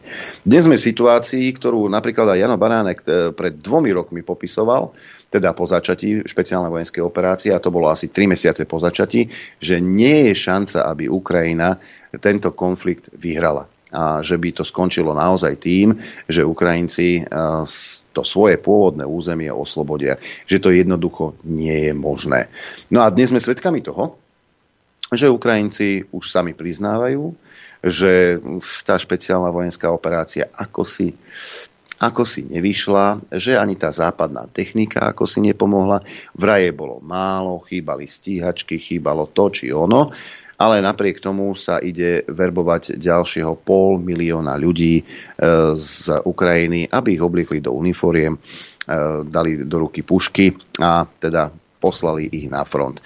E, zlé jazyky hovoria, ale aj skúsenosti obrancov ukrajinských hovoria o tom, že mnohokrát, mnohokrát tí obranci idú na front po krátkom trojdňovom výcviku, kde im ukážu, ako sa zakladá e, zásobník do samopalu a to je asi tak všetko. Ani tých strelieb nie je nejako extra a rovno idú do toho mlinčeka. E, počas minulej zimy sa Rusi zakopali a tak to aj vyzeralo potom s tou špeciálnou vojenskou operáciou. Teraz naopak Ukrajinci budujú obranné opevnenia, to znamená kopu zákopy, betonujú, betonujú nejaké opevnenia, robia sa tam rôzne pásy s ihlanmi betónovými proti e, technike. Keby toto poviete pred rokom, tak ste zase konšpirátor, dezolát, samozrejme pokopiteľne. A ten, kto aspoň trošku 5 má pokope, musel vidieť, že nakoniec to takto skončí. Pán doktor, nože nám povedzte niečo, niečo o tom, ako to bude vyzerať aj ďalej. No, Začneme pekne od začiatku a pozrieme sa najprv, že kto má akého učiteľa alebo školiteľa. Hej? A to ináč platí aj na tú našu domácu scénu, aby e, aj jedna veta, tá myšlienka, ja som počúval vašu reláciu predtým, e, tejto našej domácej scéne je táto, že ak táto vládna koalícia síce podcení tú zatiaľ, zatiaľ neschopnú opozíciu, tak urobí veľkú chybu, lebo ja by som určite školiteľov a tých spravodajcov CIA nepodceňoval. A teraz vrátim sa na tú Ukrajinu. Takže tam sa pozrime, kto bol vlastne školiteľ a kto to vlastne celé tam zorganizoval. Samozrejme, že e, od toho roku 2014 to nezorganizoval Zelenský, ktorý si vtedy robil svoje stand-upy a komické scénky a všetko išlo v ruskom jazyku a pre 350 miliónový svet robil e, zaujímavé humoristické relácie. Hej? E, no, a on sa zmenil až potom, keď začal byť prezidentom od toho roku 2019. Tam začal Dokonca aj zabudol hovoriť po rusky. No, zabudol, hej. O, o, že on, e, tam bol veľmi dobrý rozhovor s ním, doplním Adriana v tom, že, že a veď vidíte, aj aké veci sa stávajú. Tak neviem, ako môže chlap po 40 ktorý je čisto z ruskojazyčného prostredia. On sa narodil v Krivom rohu, v rusko hovoriacej rodine, tak ako môžete po 40 rokoch e, zabudnúť hovoriť rusky. No, a teraz ideme priamo k tým výsledkom na tej Ukrajine každý, kto to sleduje, tak e, vidí, že e, od začiatku roka prešlo najmenej 5 takých dní, kde 150 rakiet, stovky e, rôznych raket akéhokoľvek druhu. Cháčka, rakety, kinžaly, proste všetko hej, išlo na tú Ukrajinu. Rozbili sa ďalšie školiace strediska, rozbili sa ďalšie sklady, rozbili sa rôzne tráte, muničné zásoby, čo signalizuje, že Ruskej federácie určite nedošli tie rakety, lebo len teraz za posledné dni ich vypálili stovky a stovky a nič akože ne, nesignalizuje. Tak asi, by... asi prišli práčky no, zo asi, Samsungu. No asi, asi to, čo Ursula von Leyenová povedala ako predsedkynia teda Európskej komisie, že oni vyberajú z tých pračiek a myčiek čipy a dávajú ich do raket. No, Pán Krupa bol známy tu u nás no, tým. Áno. A šírili to. Sú na to nádherné memečka. Takže uh, čo signalizuje táto situácia? Poprvé, Ruskej federácii v žiadnom prípade nedošli rakety a naplnil sa slova aj Putina, ktorý to povedal viackrát minulý rok, naposledy v Petrohrade a povedal, že my sme zvýšili výrobu rakiet niektorých 7 krát, niektorých 11 krát. To sú neveriteľné čísla. A keďže už máme pomaly nejakých 690 dní, za chvíľku 700 dní e, tej vojny, myslím teraz tej špeciálnej vojenskej operácie na Ukrajine, e, tam vám to povie len to, že ak by vyrábali len 20 denne alebo len 50 denne, to sú miniatúrne čísla, dajte si do kalkulačky 700 x 50, budete vidieť, akým číslam sa dopracujeme. Takže e, sú tam obrovské zásoby, ale tá priemyselná kapacita zbrojárska, všetkého druhu v tej Ruskej federácii sa niekde z 5 násobila, niekde z 10 násobila. Um, opačná situácia nastala v Európskej únii, tam ste ešte všimli, že vlastne my nie sme schopní vyrobiť my Európska únia, 27 štátov Európskej únie, nie je schopný vyrobiť pre Ukrajinu 1 milión delostreleckých projektilov. Do marca. Do marca, ale oni už povedali, že to nestihnú, lebo im tam chýba nejakých 400 tisíc. Akože, a nemajú suroviny, nemajú... Vidíte, čo sa deje v Nemecku? Tam ako, to asi každý pochopil. A ideme znova na tú Ukrajinu. Takže ak sú tieto raketové útoky takéto silné a plus tie drónové útoky, lebo tam tie drony idú niekedy v stovkách, tak ak sú takéto silné, to znamená, že e, výroba ide na viac ako 100%, nie je žiadny problém s dodávaním a teda s logistikou. To znamená, Rusi sa naučili, ako to efektívne dodávať na ten ukrajinský front a ako zasahovať aj ten tyl e, akože Ukrajiny, ktorý vlastne kompletne už zničil tú priemyselnú vojenskú výrobu, ale energetickú výrobu a to, čo potrebujete pre vedenie vojny. Hej? A pre vedenie vojny potrebujete aj potraviny, ale stále mi nikto nevysvetlil, že e, prečo sme my dodávali tú humanitárnu pomoc na Ukrajinu, keď Ukrajina je jeden z veľkých môžeme možno povedať, nie len európskych, možno svetových exportérov, napríklad pšenice, kukurice a týchto ďalších vecí. To je tiež otázka, že ako je možné, že stade sa potraviny a potravinové zdroje vyvážali a potom celý svet tam dodával humanitárnu pomoc a bavíme sa teda o potravinách. Hej? Takže to je tiež e, na zamyslenie.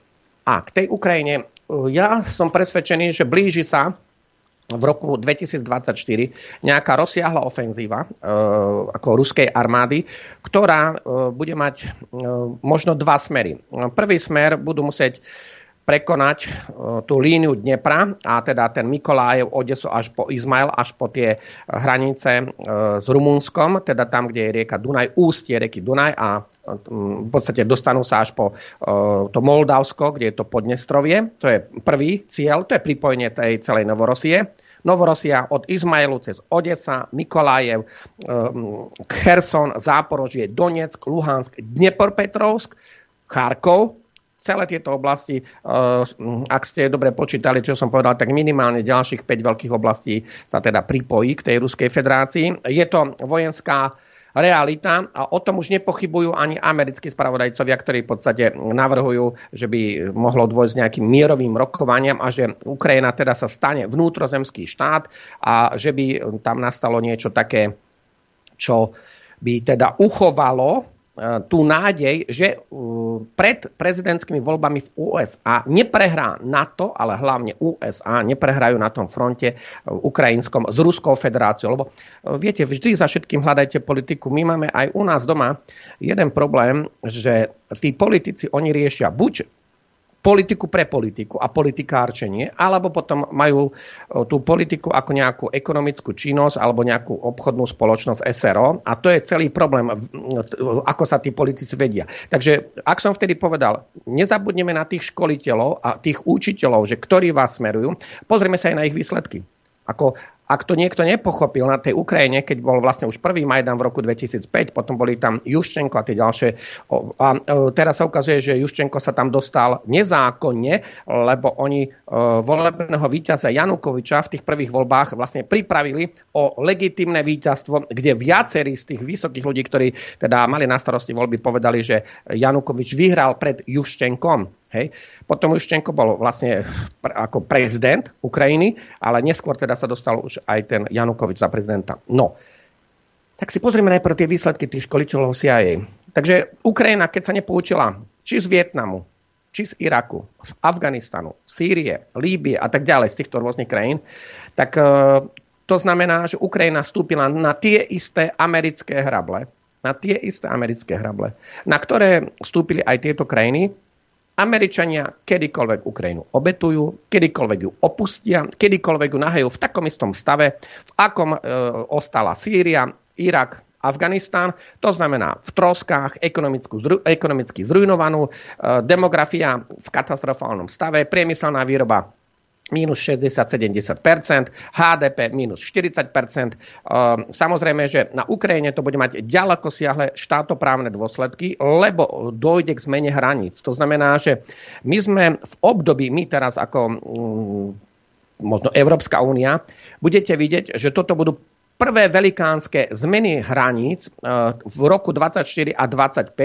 lebo ak eh, boli zmeny hraníc nejaká, nejaký rozpad eh, Československa v roku 93, potom nejaká Juhoslávia sa rozpadla a vznikla nejaká Bosna, potom mm, po rozpade Juhoslávie a keď od Srbska, tej federácie sa odčlenili nie len tie Slovinsko, Chorvátsko, Bosna, Hercegovina, ale aj Čierna hora a potom vlastne keďže my sme mali takých politikov, ktorí tiež povolili prelety ponad územie e, Slovenskej republiky. Vieme, ktorí to boli politici. Chvála Bohu, ten jeden e, ktorý síce bol dvojnásobný premiér, tak mal za modrákov mal teraz nejak 0,2% a dali cez 2 milióny do volieb, myslím do volebnej kampane. Ale pekne obabrali napríklad e, most Híd, lebo už to nie je modrý most Híd, ale už je to európske Slovensko. No. Takže asi tak. No, a... Chcem sa spýtať jednu vec len, a, pán doktor, že myslíte si, že Poliaci a Maďari si niečo uchmatnú týchto najbližšie dva roky? No, keď... Chuť majú, to viem, Maďari určite, ale že či, to, či to je reálne, či sa o tom vôbec rozpráva, alebo... Je to podľa môjho názoru vysoko pravdepodobné. Teraz vysoko pravdepodobné, ale ja nechcem e, dať ten časový faktor, vy ste povedali tieto dva roky. Môže sa to stať, ale uh, ja som presvedčený, že napríklad, lebo uh, tu sú isté faktory, ktoré my v súčasnosti nevieme prepočítať. My vieme hovoriť o tých konsekvenciách, o tých dôsledkoch, čo sa stane, ale ten časový faktor závisí od mnohých iných vecí, ktoré, či to bude rok 24, rok 25, lebo um, viete, tam uh, to už musí byť širšia, povedal by som, nejaká medzinárodná dohoda. Uh, to, že Rusi zaberú viac toho územia, o tom už nepochybujú ani Američania. Dokonca o tom už nepochybujú ani vrcholní predstavitelia Ukrajiny. No, s výnimkou jedného človeka, ktorý je úplne mimo reality. Uh, ten, čo teraz behal od Lotiska teda z Litvy poprebehol do eh, Estónska, hej, bol v litovskom Vilniuse, tam akože ten prezident, tak ten, to je úplne druhý humorista, lebo všimli ste si, čo povedal ten, ten litovský prezident. On povedal, že a však Ukrajina určite vstúpi do NATO, len nevieme ten dátum presne. Hej.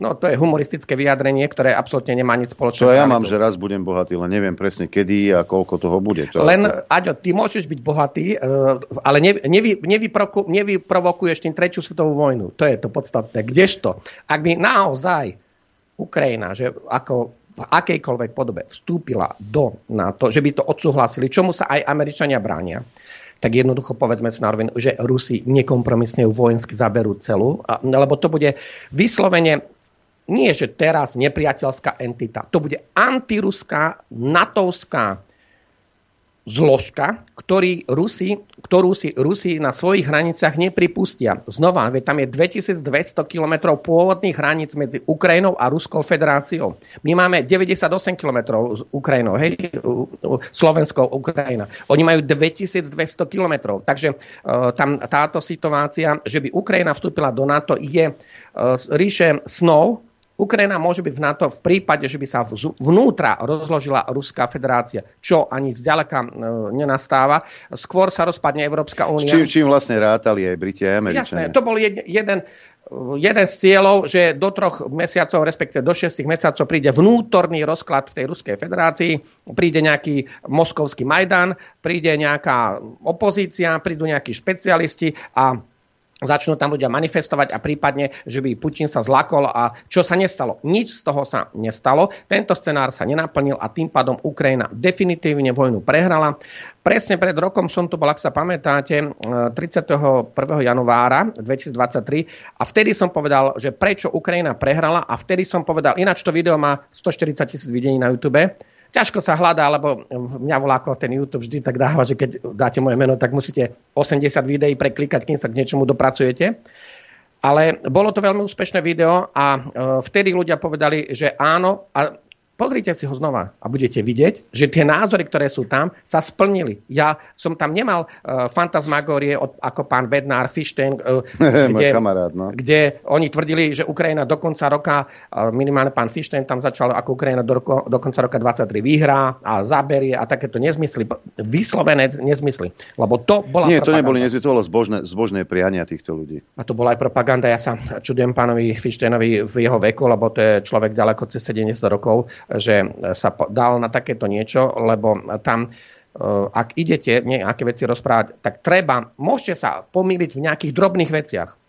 Môžete sa pomýliť, to sa stáva, hlavne keď prídete niekde niečo rozprávať ad hoc, ale aby niekto tam dve hodiny rozprával o víťazstve Ukrajiny a o tom, aké Ukrajina demokratická krajina, čo je čisté klamstvo, naj zločinejší, najzločineckejší a najbanderovskejší režim represívny je v Kieve.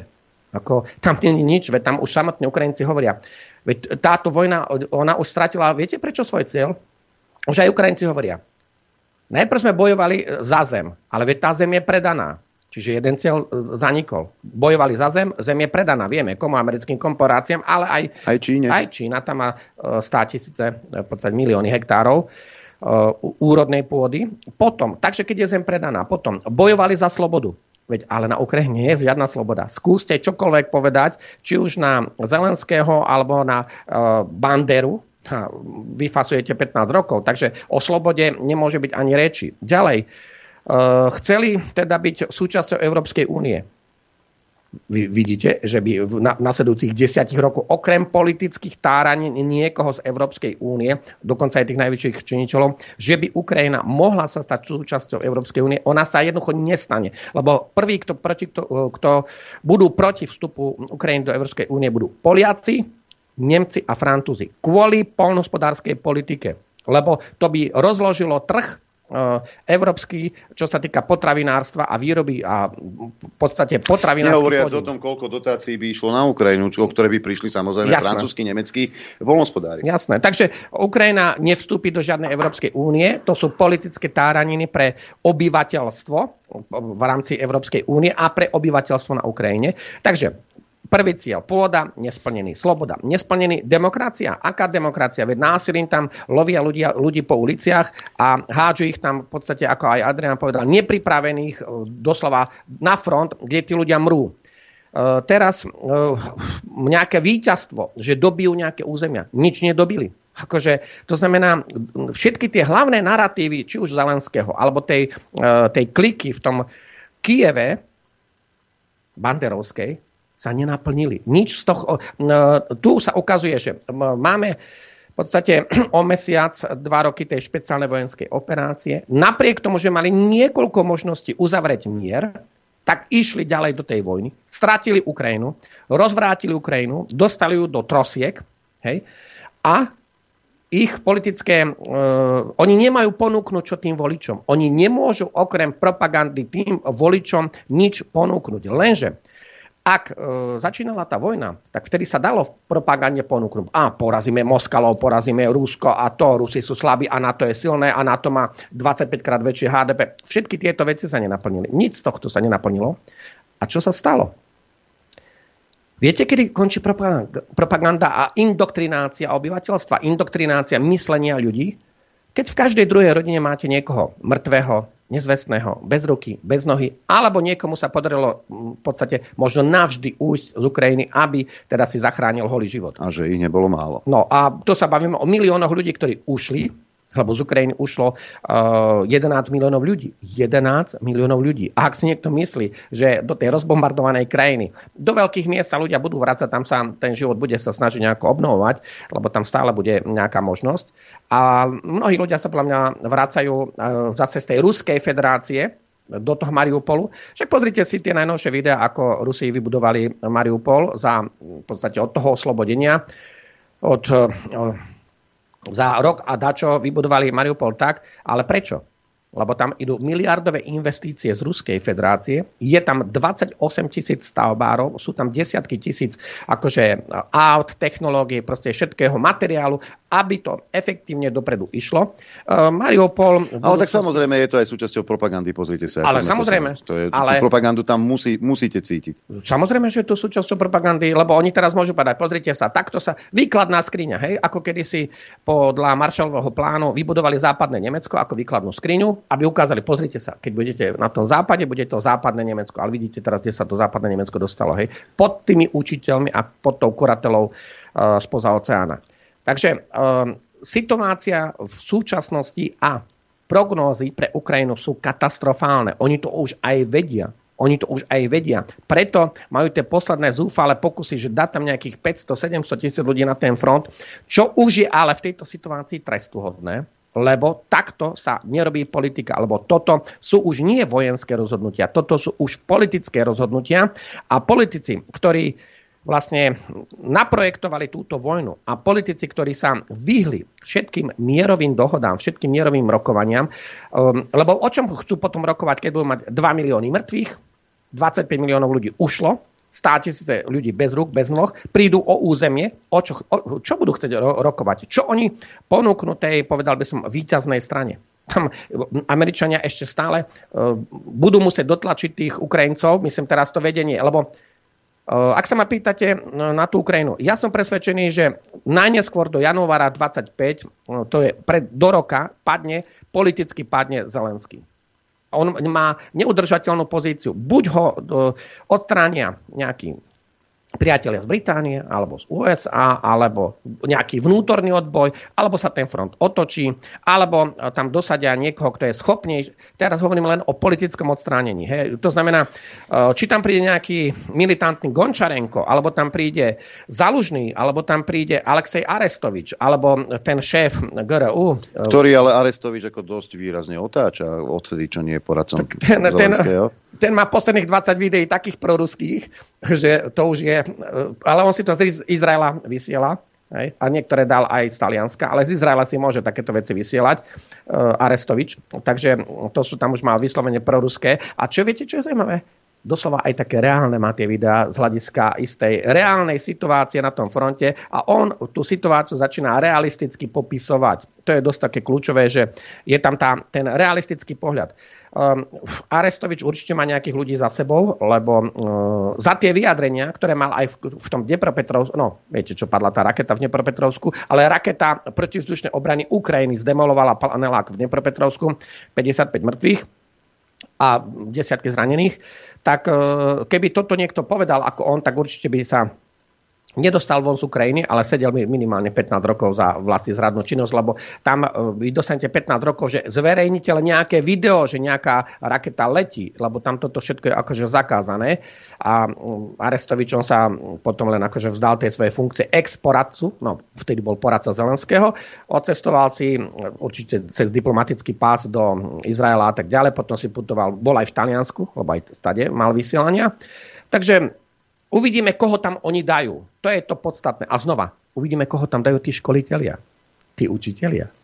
Tam ako e, nerozhoduje ani Zelenský, ani Zalužný, e, lebo bez uh, vnútornej pomoci to je o ničom. Ale rozhoduje tá zahraničná pomoc. A sleduj, ja sledujem tých Američanov, čo sa deje teda v tom kongrese. Vidíte, čo, aké sú boje medzi republikánmi a medzi uh, demokratmi v kongrese USA a máme dnes 12.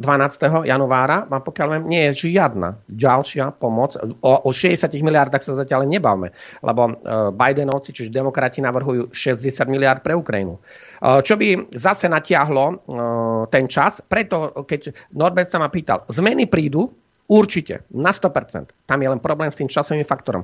To znamená, ak napríklad Američania, teda hlavne republikáni, neschvália tých 60 miliárd a pošlú im tam 200-300 miliónov, čo je na dva dní bojov, eh, tak bez tých 60 miliárd eh, to bude skôr a dokonca sa to na tej Ukrajine môže celkovo zrútiť. Ak im Američania, prípadne nejaké ďalšie krajiny pošlú ďalšie desiatky miliárd, možno im budú sa snažiť v rámci roka poslať 100 miliárd, toto nevieme, tak vtedy by som povedal, že rok, dva je možno minimum. Čiže my nevieme niektoré skutočnosti, o ktorých možno už vie ale Putin, o ktorých už vedia Američania, lebo bez tej zahraničnej vojenskej pomoci celkovej, tam napríklad všimli ste si, že zatiaľ uh, už začína sa rúcať aj tá ukrajinská hrivna. Ale prečo? Lebo oni neboli nútení tlačiť ukrajinskú hrivnu z toho dôvodu, že vlastne Európska únia im vlastne financovala celý ich dlh a všetky ich vnútorné potreby. To znamená dôchodky, platy, dôchodky, štátna, plat, správa, štátna správa, verejná správa, doprava, proste nákupy, všetko financovala Európska únia a plus rôzne granty z USA až od Austrálie a Južnú Kóreu, aj Norsko, alebo Norsko nie je v Európskej únii. Takže to sa všetko financovalo. Lenže Všimnite si, že ani Európska únia nevie presadiť tých 50 miliard pre tú Ukrajinu zatiaľ, lebo zatiaľ to zablokoval Orbán a ten evidentne to zablokoval.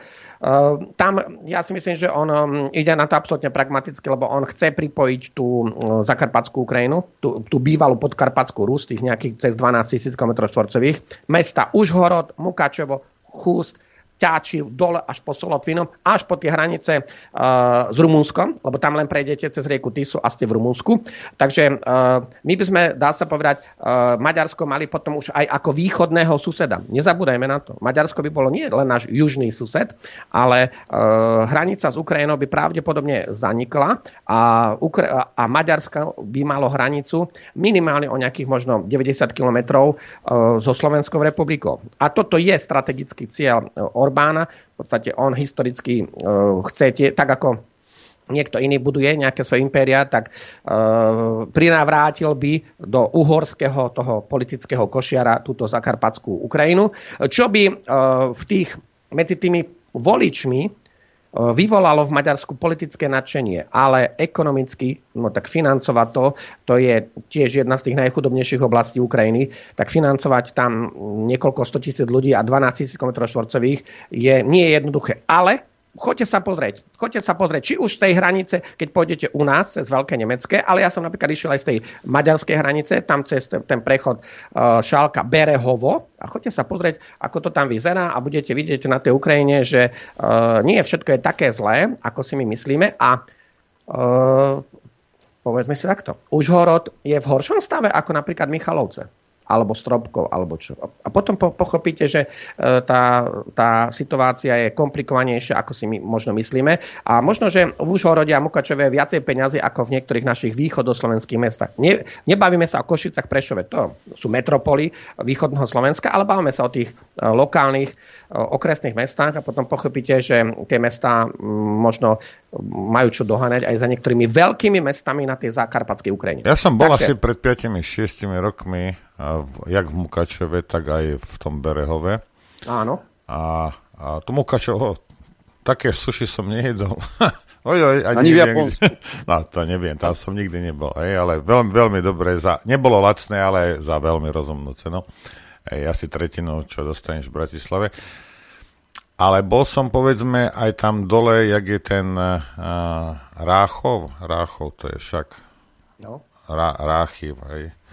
No tak tam to je ale hodne chudobné. Hej, celá tá časť tam. Ehm, tie vidiecké Hej. oblasti v tom, ten, tom Zakarpatsku, um, keďže z tej jednej strany je tá rieka Tisa, druhé to sú také hornatejšie oblasti, lebo my keď tu prekročíme na tej Ukrajine ten zakarpatský, teda ten karpatský oblúk, oblúk a zo zakarpatskej Ukrajiny z pohľadu ale Rusov a Ukrajincov je to Zakar, Zakarpatami a my keď prekročíme tých, uh, ten karpatský oblúk tých 2000 metrov, to je nadmorská výška, tam je tá Haverla, to je najvyšší vrch Ukrajiny, tak potom tam je v podstate nížina až po Ural. Ak, nie len akože cez Ukrajinu, tam je nížina aj popod Moskvu, aj popod uh, ten Nižný Novgorod a ponad Volgu a nížina je v podstate až po Ural. Takže uh, toto sú také kopce. A už keď sme teda spomenuli túto Zakarpatskú krajinu, a všimli ste si, že tie lyžarské strediska doslova práskajú vo švíkoch, myslím, lyžarské strediska na Ukrajine. Ako západ Ukrajiny si žije úplne v pohode. Ako Oni... Uh, a, to nie sú, a to nie sú nejaké podradné lyžarské strediska, pozor.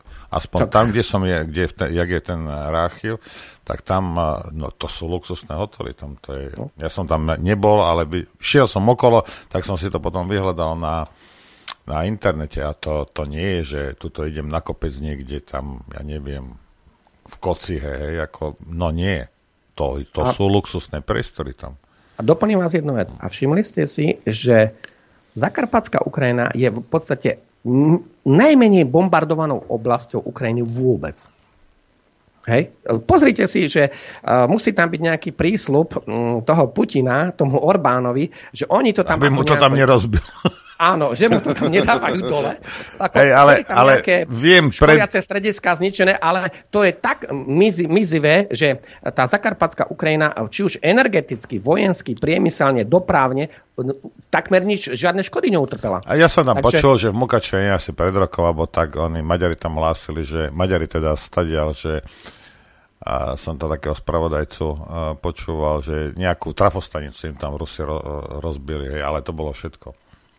Ja tak vám poviem, e, keby chceli, no má to ešte aj túto jednu výhodu. Tým, že Maďari ako Maďarská republika oficiálne vláda deklarovala, že oni teda nebudú posielať tú vojenskú pomoc, myslím teraz z Maďarska na tú Ukrajinu, tak zase ten Putin nemá ani dôvod nariadiť generálom, aby bombardovali tie dopravné trasy. To má tiež svoju logiku rozumieme si, lebo um, ak to nejde z toho Maďarska a ide to z toho Rumunska a z Rumunska sú tie tráte bombardované. Pozrite si dole, uh, uh, tam bol dvakrát zbombardovaný most, pritom Belgorodne Dnestrovský, to je uh, ako je rieka Dnester a potom um, tá oblasť uh, je Rumunsko, prejdete do tej úplne tej juho-západnej Ukrajiny, tá Izmaelská malá oblasť, a tam ten most pravidelne bom, bombardovaný, Belgorod-Dnestrovský. A takisto sú bombardované niektoré e, infraštruktúrne a hlavne dopravné objekty z tej, tej polskej strany. Ale z tejto strany, ako tej maďarskej, ja by som povedal, že oni sú vojensky tak závetrí a podľa mňa to má aj, e, je to aj na základe istých tichých politických dohôd, e, že v podstate Maďari si počasie tú Zakarpatskú Ukrajinu pripoja a bude najmenej poškodená e, tými vojenskými operáciami. Toto bude realita. Kdežto tá oblasť tej Halič, e, lebo je Galičina, čiže Halič, tam ako je ten Lvov. Tá Halič je troška ďalej, ona ide ako je Lvov, Ivanov, Frankovs a možno až po Chmelnický. Tak tam už boli nejaké operácie, alebo v Chmelnickom tam boli vybuchli sklady. Za Chmelnickým je tá Starokonstantinovka, tam tie letiska, tie boli bombardované aj teraz v januári, aj minulý rok a uh, tam vybuchli celé tie zásoby za stovky miliónov im vybuchli zásoby napríklad z Británie, zásoby munície, aj tie, čo boli obohatené uránom. Ak sa pamätáte, ak to niekto nevie, tak nech si pozrie 1. májový týždeň roku 2023, čo sa stalo nedaleko Chmelnického, keď vybuchol ten sklad, tam e, vyletelo do vzduchu 500 miliónov dolárov tej munície a tá bola obohatená uránom. E, bola dodaná z Británie. E, viete, že vtedy aj Poliaci povedali, že veď my máme zvýšenú radiáciu Následne, následne po tom výbuchu pri tom Chmelnickom. To letisko v Starokonstantinovke pri Chmelnickom je pravidelne bombardované a likvidované. Viete, čo bola zaujímavá otázka teraz, keď sa bavíme o tejto vojne? Že Všimli ste si, idú sa teda dodávať tie stíhačky F-16 na tú krajinu. Nejaké tam sú. Problém je s tými teda pilotmi. To vôbec nie je jednoduchá otázka. Ale e, bola otázka, že či by Ruská federácia e, zaútočila napríklad na letiská v Rumunsku alebo v Polsku, ak by tie stíhačky e, štartovali e, teda z Rumunska a, e, a napríklad z Polska. Hej? S tým, že by e, napríklad e, urobili údery E, nie len na tú novú oblasť tej Ruskej federácie, teraz myslím ten Donbass, Kherson, Záporožia, ale že by, a teda nie len na tú frontovú líniu, ale že by napríklad zasiahli aj také civilné oblasti, ako je ten Kursk, Belgorod, Briansk, to sú tie prihraničné oblasti na východ od Ukrajiny, ale to je Ruská federácia. Bavíme sa absolútne o civilných akože, oblastiach, lebo uh, je úplné svinstvo, čo sa uh, teraz stalo, že Česi dodali rakety Ukrajine, a Ukrajina e, nimi vybombardovala civilné štvrte v Belgorode a potom, keď e, vlastne diplomatickou cestou vyzvala Ruská federácia, tak poďme Česká republika si toto vyjasniť na pôde OSN a na pôde Bezpečnostnej rady, tak e, Lipavský zdrhol a povedal, že nemu nikto nebude nič prikazovať. No ale svet to odsúdil ako veľké zbabelstvo a veľké, také by som povedal, farizejstvo, lebo keď sa dodávali rakety na tú Ukrajinu, tak to nebolo tak, že idú bombardovať civilné štvrte na území Ruskej federácie. To malo byť predsa za vojenským účelom. Idete teda bojovať a idete teda, ide to na ten front. A to je to riziko, že ak by tie F-16 boli uh, vybavené takými riadenými strelami alebo takými raketami, že by z toho územia napríklad či už rumunských letisk alebo z toho týho územia polských letisk boli schopné bombardovať um, či už civilné ciele v Ruskej federácii alebo nejaké iné zariadenia, lebo uh, tam im majú dodať doletom cez 550 km. Takže to sa už bavíme, že uh, kľudne môže byť zasahnuté tam do 1000 km, keď bude dole, tak môže byť zasahnuté čokoľvek v tej lokalite, E, ktorá sa nachádza v Ruskej federácii, myslím tej západnej časti Ruskej federácie. To už je nebezpečné. No a tam sa uvidí, že ktorým smerom sa zvrtne tá vojna, lebo e, je, sú tam jasné vyjadrenia Putina a Lavrova. Obidvaja povedali, v prípade, že z týchto letísk teda vzlietnúť lietadla a budú bombardovať územie Ruskej federácie, napríklad F-16 tými raketami, nejakými dodanými západu, tak oni povedali, že sa automaticky stanú legitímnym vojenským cieľom. To, čo to ale znamená? To znamená, že Ruská federácia by zaútočila na letiská štátov NATO. A to sú už vážne veci. To, tam už vôbec nejde o Ukrajinu. A aby sa nestalo to, že kým my tu doslova ekonomicky skapíname, myslím teraz ako Európska únia, pod všetkými debilnými, nedá sa to normálne povedať, elektro, elektromobilita a šialenstva, Green Deal, potom uh, jedenie hmyzu, potom to karbónová, čiže uhlíková stopa a proste podvod klimatický a všetky tieto veci, ktoré nemajú účel nejako chrániť planétu. Vy to prosím vás, priatelia, pochopte. Majú jediný účel, aby elity vás dokázali dostať do ekonomického, digitálneho, klimatického a potravinového otroctva. Prečo štrajkujú tí, uh, tí farmári? Veď im likvidujú kravy, tam im tam likvidujú uh, celé, celú polnohospodárskú výrobu, lebo ľudia majú v budúcnosti žrať hmyz. Kde sme to dospeli pre Boha? Veď... Do, do, do prestávky, pán doktor. Dobre.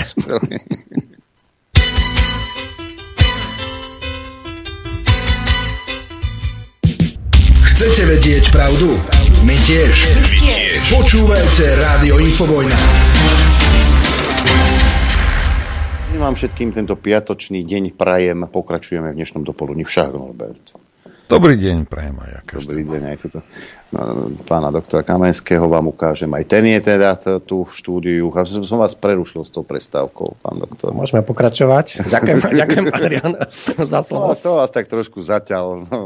Ale mne sa to páči, mne sa, e, tak mne sa páči aj táto spontánnosť. Mne sa páči v tejto relácii, že aj dobrá atmosféra, dobrá nálada, lebo treba, uh, netreba byť stále len vystresovaný z toho života a nešťastný a nespokojný a uh, v tých iných náladách. To je napríklad podľa mňa aj problém celej našej politiky, že znova, tí politici, oni politikárčia, potom to robia pre politické strany, pre záujmy, politické a ekonomické záujmy cudzích elít a nič pre tých ľudí. A preto tí ľudia, či už v Európskej únii, alebo aj na tom Slovensku sa majú tak, ako sa majú.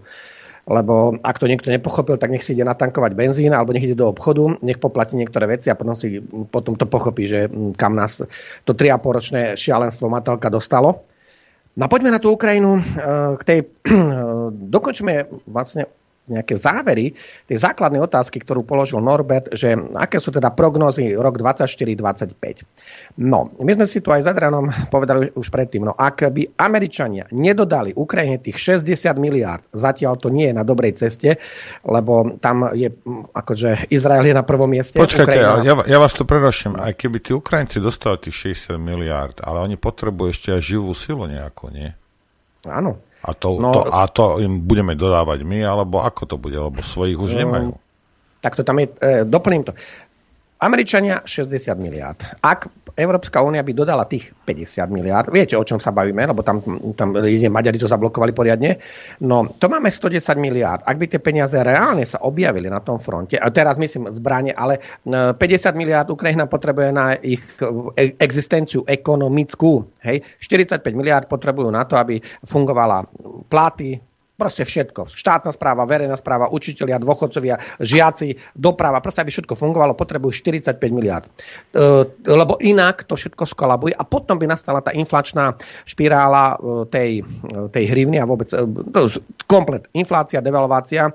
A potom by potiahli aj samotní Ukrajinci na Kiev. No a potom, áno, ten front by sa otočil, lebo e, znova, indoktrinácia myslenia už končí kým nebolo v každej druhej rodine niekto mŕtvý, nezvestný, bez ruky, bez nohy, alebo navždy ušiel z Ukrajiny, kým to tam nebolo, tak sa dalo veriť nejaké propagande. Lenže po 23 mesiacoch sme v situácii, že Ukrajina nemá žiaden vojenský výsledok, žiaden. Ak vám niekto povie, že má Ukrajina vojenské výsledky, tak potom musí povedať, že čo dala a čo dostala.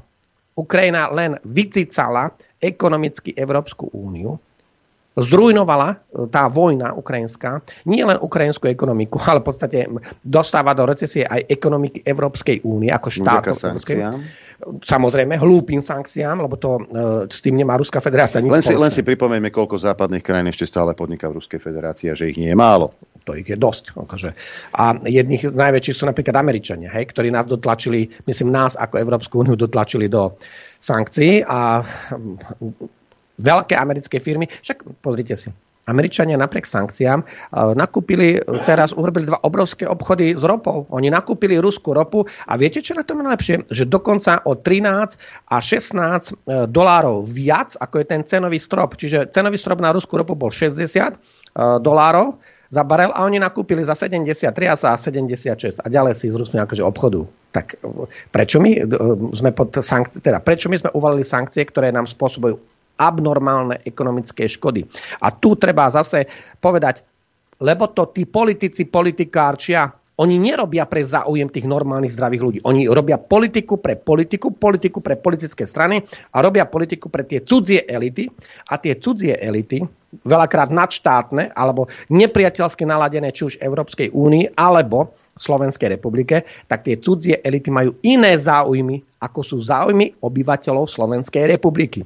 A toto dúfam, že si politici niektorí uvedomia, lebo ak si to a začnú konať inak, lebo ak nezačnú konať inak, že znova to budú mať, že tá ich strana je len nejaká obchodná spoločnosť, SRO, alebo je to len nejaký uh, iný biznis model, alebo je to zase len politika pre politiku, tak uh, tie výhľadky, myslím teraz ekonomické, výhliadky Slovenskej republiky sú katastrofálne. Lebo ten svet okolo nás ide dopredu. Myslím teraz, dvíha sa e, celá Ázia, dvíha sa Čína, India, e, arabský svet sa dvíha, dvíha sa Afrika a my jednoducho, čo sme mali vynikajúcu štartovacú dráhu, tak za dva roky sme sa dostali do, do nie že nezávidenia hodnej situácie. My sme sa dostali do hlúpej, škodlivej a úplne nezmyselnej situácie, kde ekonomika uh, má obrovské straty kde sú naše hlinikárne? Kde sú naše ferozliatinové závody? Kde sú naše iné výroby? Ehm, kde sú, ehm, povedal by som, fabriky, ktoré zamestnávali tisícky ľudí a plus desiatky tisíc bolo rôznych dodávateľov.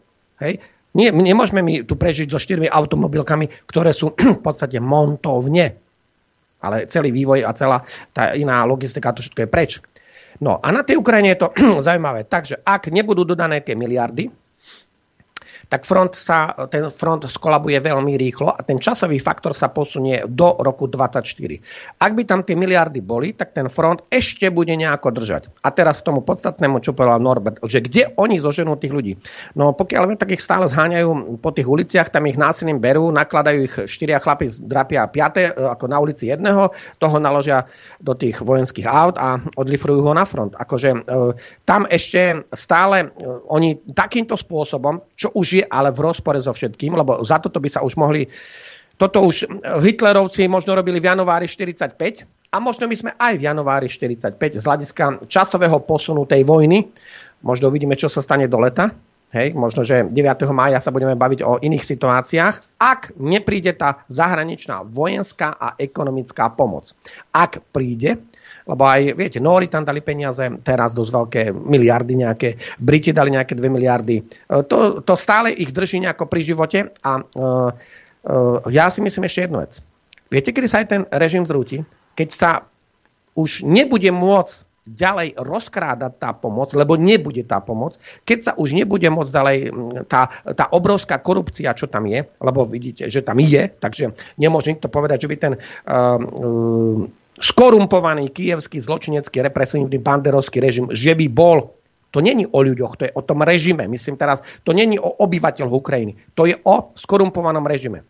A keď tento skorumpovaný režim už a jeho predstavitelia nebudú môcť ďalej rozkrádať túto zahraničnú pomoc, tak oni sa na to vykašľú. Však všimnite si, ako rýchlo nahradili Rezníkova, to bol minister obrany Ukrajiny, teraz je tam ten Umerov, hej, to je ináč moslim, aby sme boli akože v obraze, uh, tak ako ho rýchlo nahradili? O to si pokúpil nehnuteľnosti od Talianska, francúzskej riviely, Británie a, a ďalej si akože žije luxusný život, kde už aj ukrajinské najvyššie úrady prišli, že uh, tam zrazu začínajú chýbať milióny a milióny ukrajinských hrivien a množstvo z tých vecí buď bolo rozpredaných na domácom trhu, alebo sa vôbec na tom ukrajinskom fronte neobjavili tie, mm, tie dodávky toho všetkého, ale volá, kto to dokázal šikovne akože nejakým spôsobom prevexlovať niekde inde. Takže potom budeme vedieť, že a ešte takto. Ja si myslím, že e, veľký faktor budú tie dvoje volie prezidentské. Prvé budú teraz 17. marca v Ruskej federácii. E, pravdepodobne s vysokou pravdepodobnosťou Putin sa stane prezidentom na ďalších 7 rokov, lebo tam bola novelizovaná... 6, nie? 7? 6? 6, 6 sa mi hodí. No, novelizovaná ústava bola, ale OK, Adrian má pravdu. Uh, no ak by tam Putin bol znova na takéto obdobie dlhé, uh, nikto mi ničím nepreukázal, že by sa Putinová politická moc nejako oslabila. Bavíme sa o politickej moci. Plus, že by nejako tam zlyhávala či už makroekonomika, mikroekonomika, alebo že by niečo. Jednoducho nastalo čo?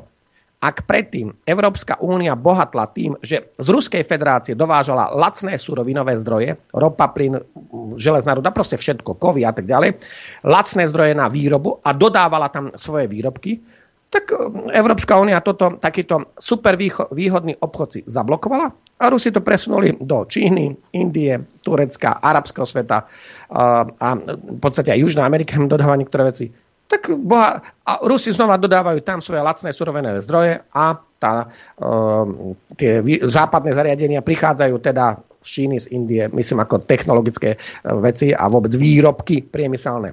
Ale ukázalo sa, že tá Ruská federácia makroekonomicky ekonomicky oveľa silnejšia, pretože mnohonásobne vzrástla tá priemyselná vojenská výroba a to znamená, že priemyselná báza, to, to znamená oceliárne, strojárne, ehm, hlinikárne, ferozliatinové závody. Proste toto všetko musí byť na perfektnej úrovni, plus celý ťažobný priemysel musí fungovať. Veď teraz Rusi uvádzali, že mali najvyššie ťažby ropy za posledné roky. Keď posledné mesiace si pozriete, ehm, aké sankcie, keď Rusi viacej ťažia, v podstate viacej ešte predávajú, čiže exportujú a plus zvýšili svoju domácu výrobu pre vojenskú výrobu. Takže tam sa nič nerúca. A pozrite si, v akom stave je Ukrajina, veď už nevie vyrobiť nič, ani bicykel. Nič, akože, kde, je tá Ukrajina? Ona vyslovene žije z tých darov a z tých infúzií, ekonomických inekcií západného sveta. A toto nie je možné dlhodobo udržať. V tomto Putin mal pravdu, lebo treba počúvať aj Američanov, aj to, čo hovorí Európska únia, aj to, čo hovorí Čína, aj to, čo hovorí Putin a treba sa z toho trocha poučiť. A bolo jasné, že Európska únia nemôže vydržať dlhodobú ekonomickú pomoc pre Ukrajinu a tie tá hranice o tom, že a NATO a Európska únia a Spojené štáty majú dokopy 30 krát väčšie HDP ako Rusko. Tak prečo sa to 30 krát väčšie HDP neprejavilo, na tom fronte? Prečo sa to neprejavilo? Lebo aj to HDP je jeden problém. Vy keď si tam vytvoríte rôzne služby a vytvoríte si rôzne účtovné položky a kadejaké virtuálne obchody, tak tie sú vám figu platné. Pri víťazstve na fronte potrebujete reálne drony, muníciu do tých, reál, do tých reálnych dronov, reálnu muníciu, reálne rakety, tanky, húfnice, znova muníciu, potrebujete reálne desiatky tisíc aut, ktoré tu tam prepravujú. Potrebujete tisícky lokomotív a tisíce, desať tisíce e, železničných vagónov, ktoré to tam prepravujú. O tom to je tá celá logistika. Ako je možné, že to Rusko, ktoré malo byť vnútorne rozkradnuté, skorumpované, opité a tak ďalej, prepité, tak to Rusko funguje im železničná doprava a ba, Vojna je obrovský žrút. To znamená, že tu sa ukázalo, že jedna, jediná Ruská federácia dokázala poraziť 27 štátov Európskej únie plus Norsko a Austráliu plus USA a Kanadu. Jednoducho spoza oceánu teda. Ako je možné, že tie ekonomiky uh, tam a prečo nedodali 5 krát toľko uh, toho materiálu ako, ako Rusi napríklad? Lebo keby ho boli dodali 5 krát toľko, tak máme vážny problém. Aj, aj Rusi by mali vážny problém. Ale ukázalo sa, že NATO prišlo na tento front po dvoch rokoch so stiahnutými nohavicami a Rusi s jednou rukou za chrbtom uh, si riešia vojenskú situáciu. Vysvetlím túto podstatnú vec, aby to pochopili ľudia.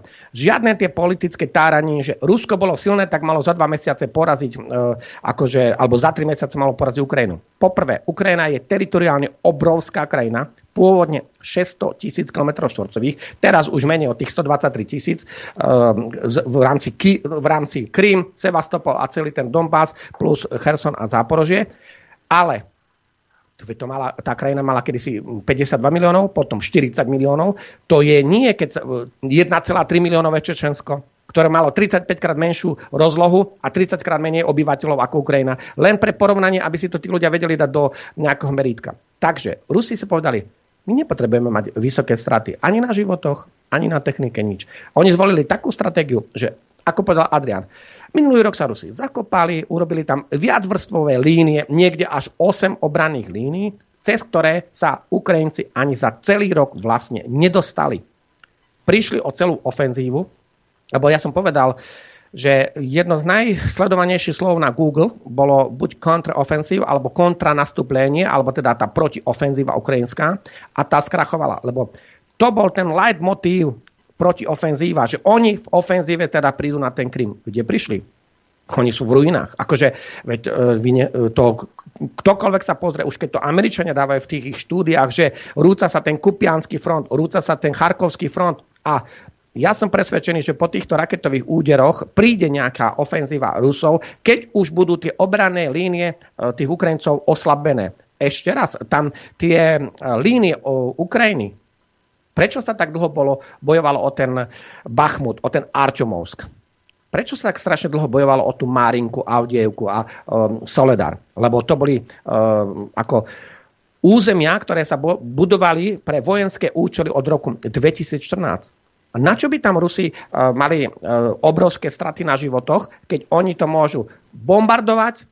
Ukrajinci, keďže majú politiku, že idú niečo dobiť, že idú napríklad dobiť Krym, tak majú politiku útoku, plus uh, tí politickí vodcovia západu potrebovali čo? Oni potrebovali ten vojenský úspech, že by im ukázali, že vidíte, tí Ukrajinci s pomocou NATO dokázali poraziť Ruskú federáciu. Nič sa z toho nestalo. Blížia sa kľúčové voľby v Amerike a Zelenský je z toho na prášky. Navyše to je e, vodca, ktorý nemá čo hľadať e, v takejto krízovej situácii pre štát na čele štátu. To je tiež akože obrovská nezodpovednosť. Preto opatrne s nejakými takýmito stand-upistami, hercami, komediantami, e, pročkovcami a tak ďalej. Veľmi opatrne, e, lebo vidíte, kam e, akože oni by štát doviedli. Aj to, čo robil on predtým, nezodpovedá na to, čo, ako by on sa mohol správať ako reálny politik. Veď on tam si v podstate tiež založil, založil svoju obchodnú spoločnosť, nazvem to, parafrázujem,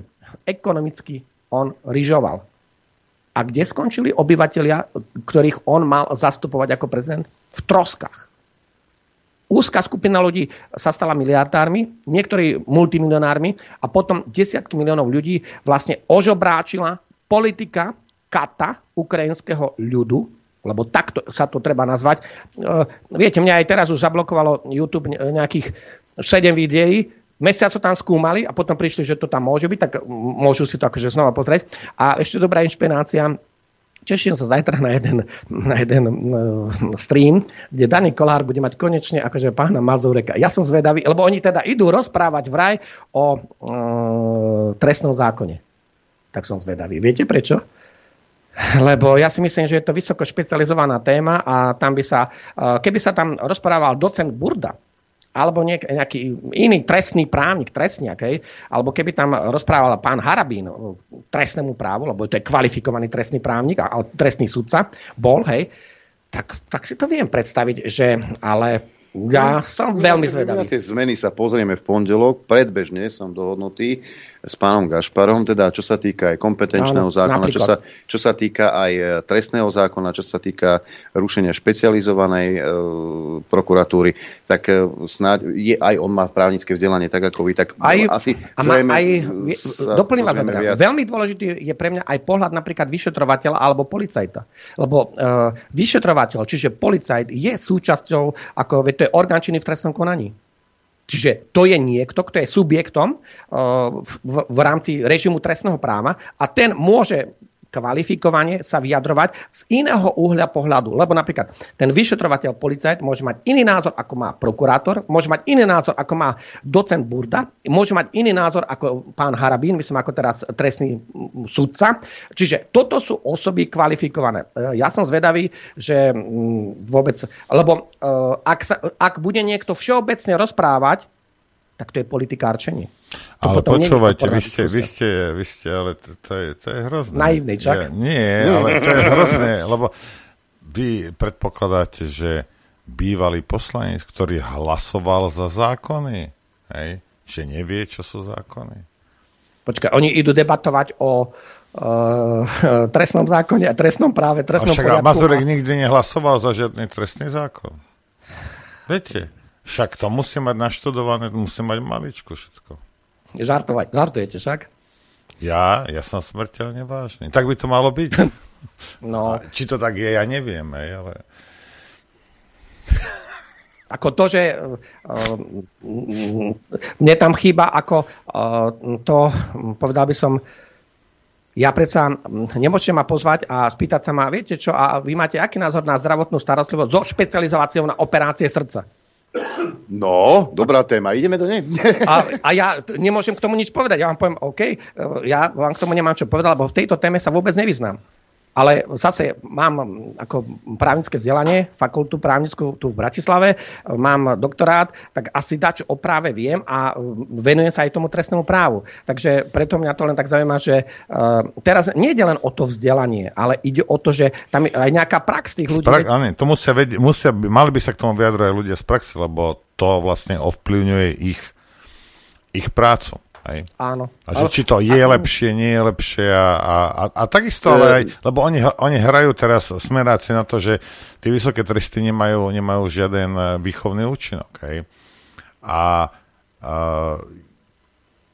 čo ja som tu videl zatiaľ, rozumiete, že niekto sa tam pokusil, a to ja neviem, či to tak bolo, ale teda, že sú usvedčení nejaké zmenky tam a našim kamarátom priateľom z východnej časti Stredozemného mora, ktorý celým nejaký 60 neviem koľko miliónovým a za to dostali 19 rokov. Tie tresty u nás sú drakonické. Hej? A nemajú, nemajú žiaden efekt.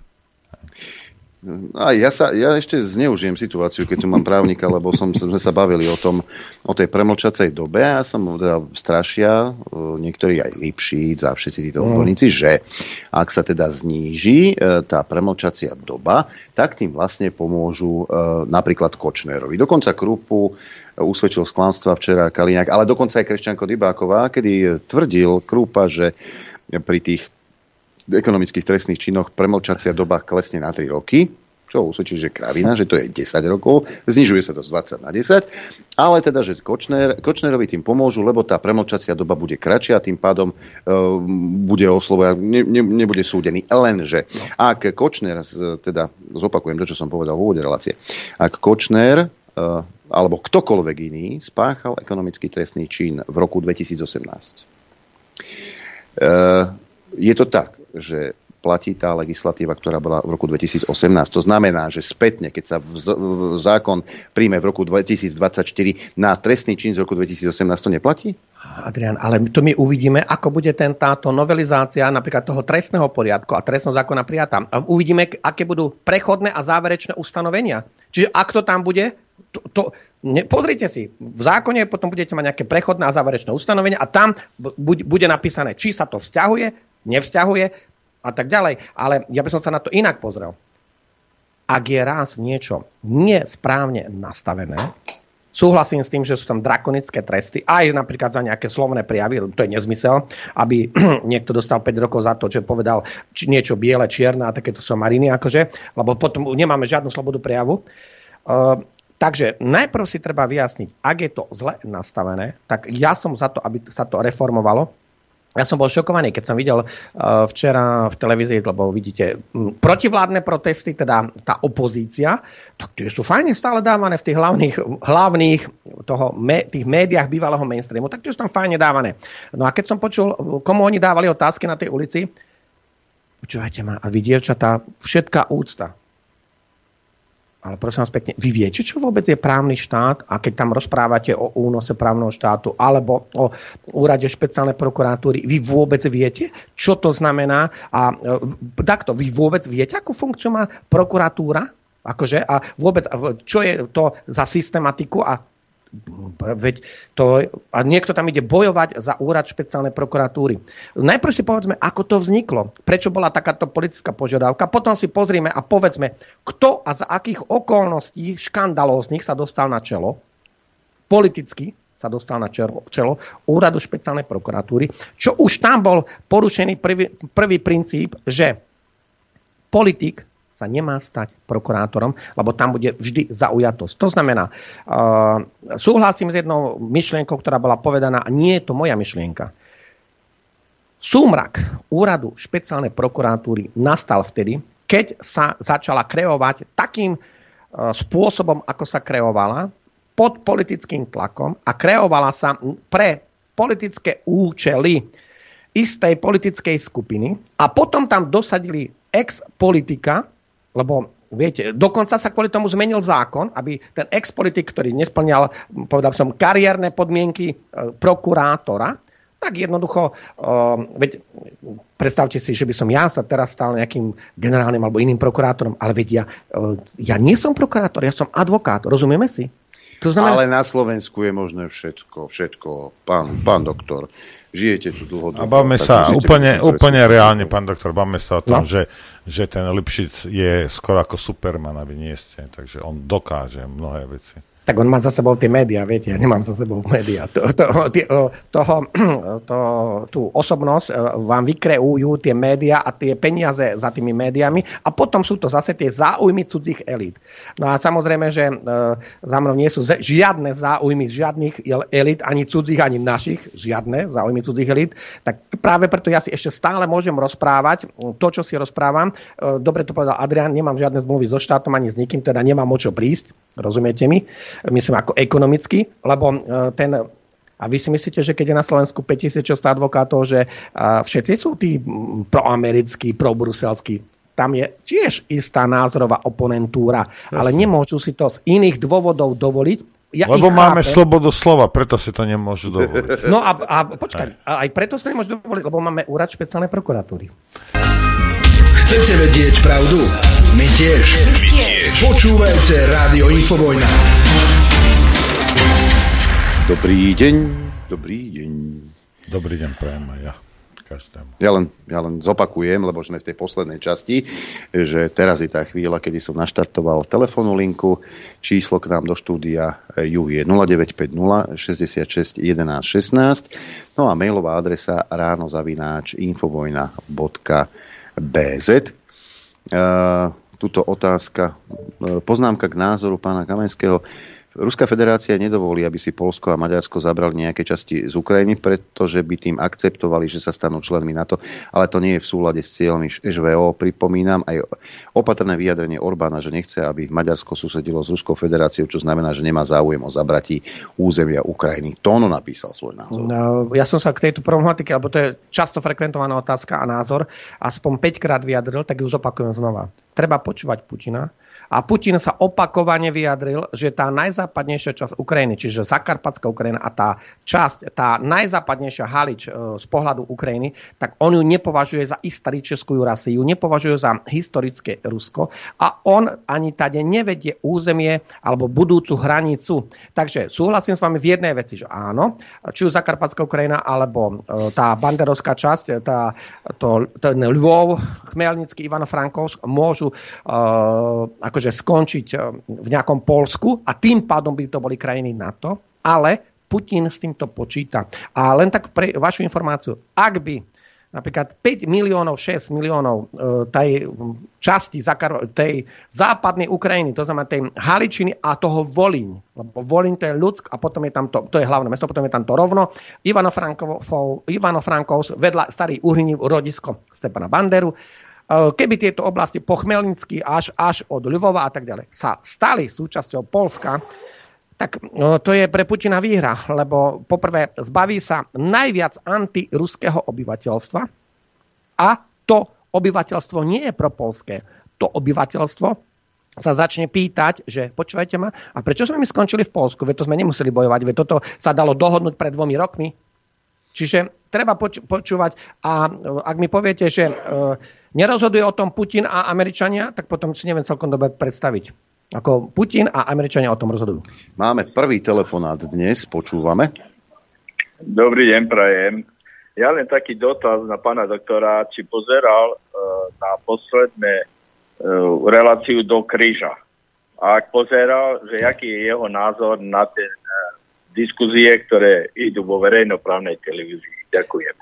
Nepozeral som tú reláciu, v podstate mám o nej málo informácií a musí byť niečo zaujímavé, aby som ja vo verejnoprávnej televízii e, počúval. Lebo e, nestíham počúvať všetko a e, nechcem ani natoľko ohlúpnuť, aby som pozeral tú verejnoprávnu televíziu. To spravodajstvo, čo teraz robí. No, tak vďaka. Ďakujeme pekne. Máme tu aj maily. Ježiš, tu linky neposielajte, keď sa chcete niečo pýtať. Tuto e, Juraj sa pýta, chcem sa opýtať pána Kamenského, je trestný čin, keď tu zavesí niekto obrovskú ukrajinskú vlajku na činžiach s nápisom Krym je navždy ukrajinský. Môžem si potom ja zavesiť vlajku Maďarska, Ruska či Rakúska, Uhorska? A druhá otázka, kto zastaví prílev zbraní organizovaného zločinu a mafie z Ukrajiny do krajiny východného bloku, čiže krajín druhej kategórie EÚ? Toť otázky od našeho no, Najprv tá, o, o tej vlajke. No, ja si myslím, že to je podobné, ako keď ide Naka vyšetrovať pána Blahu, alebo si dal nejaký portrét Che Guevaru. To je, aby, lebo to sme sa dostali do politickej roviny. Hej. Ja osobne si myslím, že štáty a vlajky štátov sú rovnaké, rovnaké, nemôže byť jeden menej. Myslím, aktuálnych štátov, existujúcich štátov. Um, Viete, to je politické rozhodnutie. Ak by ste si náhodou vyvesili vlajku Ruskej federácie a ste za to postihovaní, lebo akože údajne podporujete agresora a potom uh, si vyvesíte, uh, niekto si vyvesí tú ukrajinskú vlajku, myslím teraz tú um, prípadne aj s tým znakom, tak tam sa treba popýtať, a vy ale um, potom vy podporujete ten zločinecký, banderovský, represívny, neonacistický režim ak by ste si dali takú vlajku. Čo je horšie? Akože, hej? Nehovoriac o tom, že na štátnych budovách iná vlajka no, ako vlajka už... Slovenskej republiky, to či je... vlajka Európskej únie nemá čo hľadať. Samozrejme, a to, to, sa, to sa týka aj dúhových vlajek, samozrejme. samozrejme. E, telefonát máme ďalší, nech sa páči. No, dobrý deň, e, Jana Vlka Levare. Pozdravím úplne všetkých. Bolo tam reč o Krupovi, a ja by som e, k tomu Krúpovi chcel povedať jednu vec, že to by ste neverili, že na jednom proteste 2020 alebo 2021, to bol november, on stal kúsok predo mnou a z kabata vytiahol taký šulec a to bol riadny šulec, to není silvestrovská pyrotechnika. To bolo jak keď vytiahnete z kabata plechovku od hrachu alebo od fazulu alebo od čoho a hodil to tam do placu, tam, tam pred bránu e, prezidentského paláca, tam stáli kotlebovci, to dalo takú šupu, jak šlak a on sa dal na útek. No tak ja som za ním bežal, no a jak on bežal medzi ľuďmi a ja za ním, tak e, som kričal, že e, platený provokatér, platený provokatér. A ja som vtedy ešte ani nevedel, kto je to Krúpa. Ale on e, dobehol k takému muriku, ten by sa dal ako preskočiť, lenže keby ho preskočil, tak by spadol tam dole, jak už sa ide do podchodu, do podjazdu e, pod mierovým námestím, alebo dnes to hoďovo. Hej. On, on by musel tam spadnúť. No, tak tam strhol masku, respirátor, či čo to vlastne mal, zadýchaný, červený jak rak a e, vystrašený, nechajte ma, ja som jeden z vás. No, tak mu hovorím, no tak pre, prečo si tam hátal ten delobuch? No, pre, ja som nevedel, že to je Krupa. Ja som až potom časom zistil, keď som ho spoznal z médií, že, že, to, že to bol on. Ale to bol milión percent on, lebo dodnes mám ten jeho vyplašený ksich pred očami. Takže toto, pán Krupa, vy posera, keď počúvate, uh, by ste si mohli uh, uvedomiť, a nech to počuje milión poslucháčov, čo uh, možno aj vás volili. Takže Takže to, toľko to. Ďakujeme pekne. E, čo to tu máme? Máme tu... Chcete k tomu niečo, pán, pán, pán doktor? Takto. E, poprvé, ja si myslím, že to nie je otázka na mňa. Po druhé, nebol som svetkom toho incidentu, ne, nebol som ani na tej manifestácii. E, po tretie, keď nebol som niečo nielen svetkom, ale mám len nejaké sprostredkované informácie, dokonca iba cez telefón, tak ja sa k ním ani nevyjadrujem. Mm-hmm. Máme ďalší telefonát, nech sa páči. Eh, no dobrý den, eh, tady posluchač na pane Kamanský. Já bych se chtěl zeptat, eh, kde jste se nacházel mezi roky 2015 a 2019, protože si nespomínám, že byste byl třeba někdy hostem u pana Lichtnera ještě bývalém slobodném vysílači. Jestli jste byl na Slovenské republice nebo jste byl třeba ve Francii. To je vše, díky za tým. Medzi, v rokoch 2015 a 2019 som sa určite nachádzal na území Slovenskej republiky. Nežil som vo Francúzsku, jednoznačne. Cestoval som tak, ako, ako som aj normálne cestoval, či teraz, alebo... Do Chorvátska na kamene.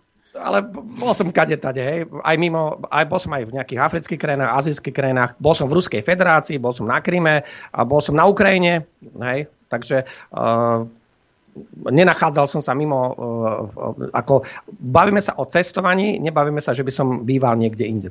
A býval a pracoval. A býval a pracoval, no. Tak, telefonát ďalší. Počúvame. Dobrý deň, tu je Milan Nové zámky. Ja by som chcel len všetkých pozdraviť samozrejme. Chcel som sa spýtať, možno, že to bude taká konšpiračná myšlienka, ale rozpať, tu... E, Českoslo- rozpať Československa mi prípada tak, keby to bolo na robené. Totiž keď človek nad tým uvažuje, nad e, tým, že Maďari majú záujem nad, e, na zakarpatské Rusko, ja si myslím, že v pamäti tých zakarpatských Rusov ako Československo, zakarpatské Rusko patrilo kedy v Československu, tak majú na to veľmi dobré spomienky zakarpatskí Rusi a boli radi, že sú v Československu. A hlavne e, Češi tam robili svoju politiku. A takto, keď sa rozdielilo Československo, tak už nemá toľko takú váhu a myslím si, že to spolu s tým súvisí asi tak trošku vzdialené. Možno sa mýlim. Jaký má, má na to názor pán Kamenský? No, takto. Ďakujeme Keďže som bol viackrát na tom území, ktoré popísame ako Zakarpatská Ukrajina, uh, toto by som povedal. Zakarpatská Ukrajina, čiže bývalá podkarpatská Rus, bola súčasťou Československej republiky. Československá republika zanikla, ako dobre vieme, 31.12.1992. Čiže subjekt medzinárodného práva Československá republika neexistuje. Potom t- sú nástupnícke štáty Slovenská republika a nikdy nebolo e, to, tá Zakarpatská Ukrajina, čiže podkarpatská Rus, nikdy nebola súčasťou Slovenska. Pochopili sme to? To znamená, do roku 1918, respektíve 18-19, tam sú rôzne časové údaje, bolo to súčasťou Uhorska, Uhorska, hej, myslíme, bavíme sa o tej podkarpatskej Rusi, nebo, a nezabudneme napríklad tá Halič, veď to bolo súčasťou koho? Veď to bolo súčasťou toho Rakúska-Uhorska, ktoré teda od roku 1867 vzniklo a tá Halič bola súčasťou tej e, rakúskej časti, ale táto podkarpatská Rus, myslím teraz Zakarpatská Ukrajina, bola súčasťou tejto uhorskej časti. Hej? A od roku 1867 e, Rakúska-Uhorska. Potom vznikla Československá republika, táto podkarpatská Rus, ako sa stala teda e, súčasťou Československa v rokoch, dajme tomu 1900 18, 18, 19 až 1938.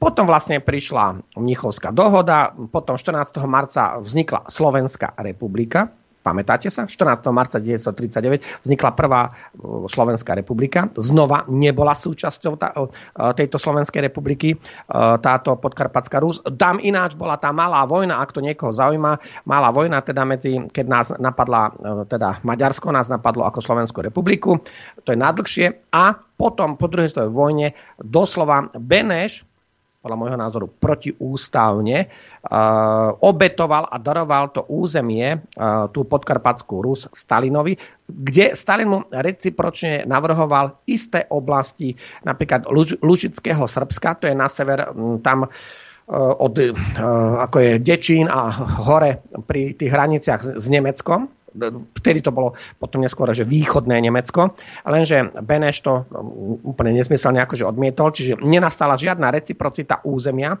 Tá Československá republika v podstate na základe tejto dohody Beneša a Stalina prišla o, tú, o to územie, ktoré historicky nebolo súčasťou, myslím teraz štátoprávnou súčasťou Slovenska nikdy. To, že my sme s tou oblasťou mali hranice, je niečo iné. Hranice máme aj s Rakúskom, aj s Maďarskom, aj Čechmi, alebo Českom, s Moravou máme hranice, s Polskom máme hranice, ale to neznamená, že keď máme hranice s Moravou, tak je to súčasť Slovenskej republiky. Posledný telefonát dnes, počúvame. Do, dobrý deň vám chlapci do štúdia prajem. Pán Kaminský, Veľmi pekne ste to povedali.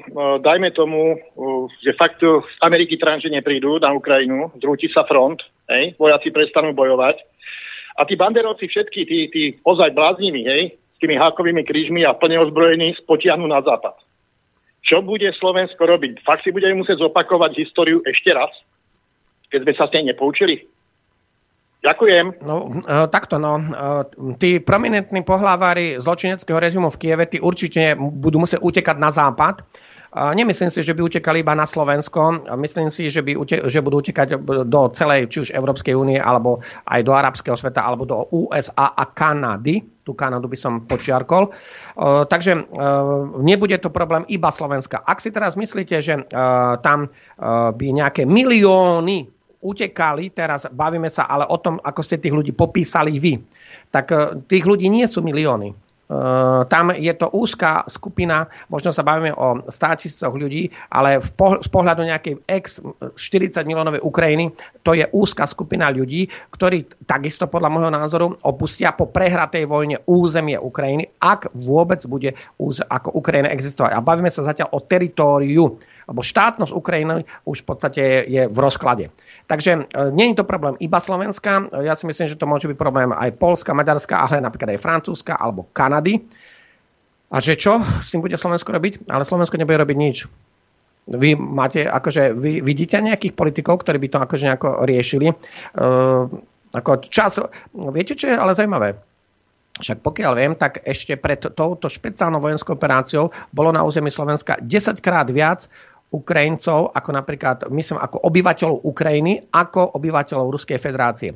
Te, e, tam boli počty okolo 5500 ku 45 tisíc. No, ak vieme, že len podľa e, legitímnych záznamov štátu, Slovenská republika, tých Ukrajincov by sa teda malo nachádzať možno, že viac ako 100 tisíc na území Slovenska, ale bavíme sa teraz aj o ženách, deťoch a ľudia, ktorí poberajú isté dávky tu, Hej? A ktorí teda, e, niektorí z nich teda aj pracujú a niektorí chodia do školy, či základných, či vysokých škôl, chodia sem do školy. E, niektorí pracujú v rôznych akože, našich inštitúciách, myslím teraz obyvateľe Ukrajiny tak ten počet už je aj tak vysoký na pomery e, Slovenska a môže napríklad aj nepriaznivo vplývať, ak v budúcnosti títo ľudia počase e, by prirodzene asi dostali slovenské občianstvo, tak my tu budeme mať e, silnú skupinu obyvateľstva, ktoré kľudne môže prekročiť hranicu aj 5%, lebo 5% potrebujete nejakých 150 tisíc voličov. Ak by vznikla takáto nejaká uh, silnejšia politická sila, ktorá k nám bola, povedal by som, importovaná, alebo ktorá k nám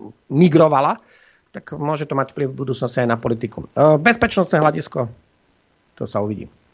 Pán doktor Kamenský, dnes hosťom štúdiu Juch, my vám pekne ďakujeme, že ste zablúdili do, šam, do Šomóri. Ďakujem aj ja. Želáme vám pekný víkend. Ďakujem Adrianovi za pozvanie, ďakujem Norbertovi za pozvanie. Prajem vám pekný víkend. Ja som dneska išiel z Bystrice 230 km sem, takže, uh, lebo no. tak na poslednú chvíľu mi to troška Adrian povedal, ale ja som šťastný. Jak na poslednú no. Naposled. Pán doktor, jak naposled, sme komunikovali o tomto už kedy. Ale tak po, po, vidíš, aha, to môže ísť do politiky. No, no, no. E, takto, termín bol dohodnutý, e, takže všetko je v poriadku, ale mne sa páči, že vy máte ten nadhľad vôbec obidvaja v, tej, v týchto reláciách a že ste bojovníci aj za tie iné názory. Ja neverím teraz, že za pravdu, ale aj za iné názory. Nech ľudia majú možnosť počuť si aj iný názor porozmýšľať nad tým iným názorom a potom majú možnosť vybrať si a následne rozhodnúť sa. Toto je veľmi dôležité, aby uh, vaša úloha v tomto je nezastupiteľná, myslím celkovo, či už infovojny alebo nejaké, nazveme to, alternatívnej scény, v tom, aby ľudia mohli rozmýšľať, vybrať si a rozhodnúť sa. Vidíš, toto je, toto je spôsob, ako si zabezpečiť ďalšie pozvanie na no, vieš čo, ja, ja, mne sa to dobre počúva. Škoda, že je koniec relácie. Je, je koniec. Pán doktor, ešte raz ďakujeme. ďakujeme. My sa rozlúšime. Ide víkend, tak eh, ak môžete, tak strávte s rodinou čo najviac času. Ak ste v práci a toto vám práca nedovoluje, tak nech vám to čo najrychlejšie ubehne. Majte pekný víkend a počuť a vidieť sa budeme opäť v pondelok krátko po 9. Dovidenia, do počutia. No, ja pracovať nebudem, takže tak to je. Ďakujem posluchačom, divákom za podporu, ktorú nám prejavujete a takisto vám ďakujem za pozornosť a prejem vám šťastnú a veselú dobrú noc.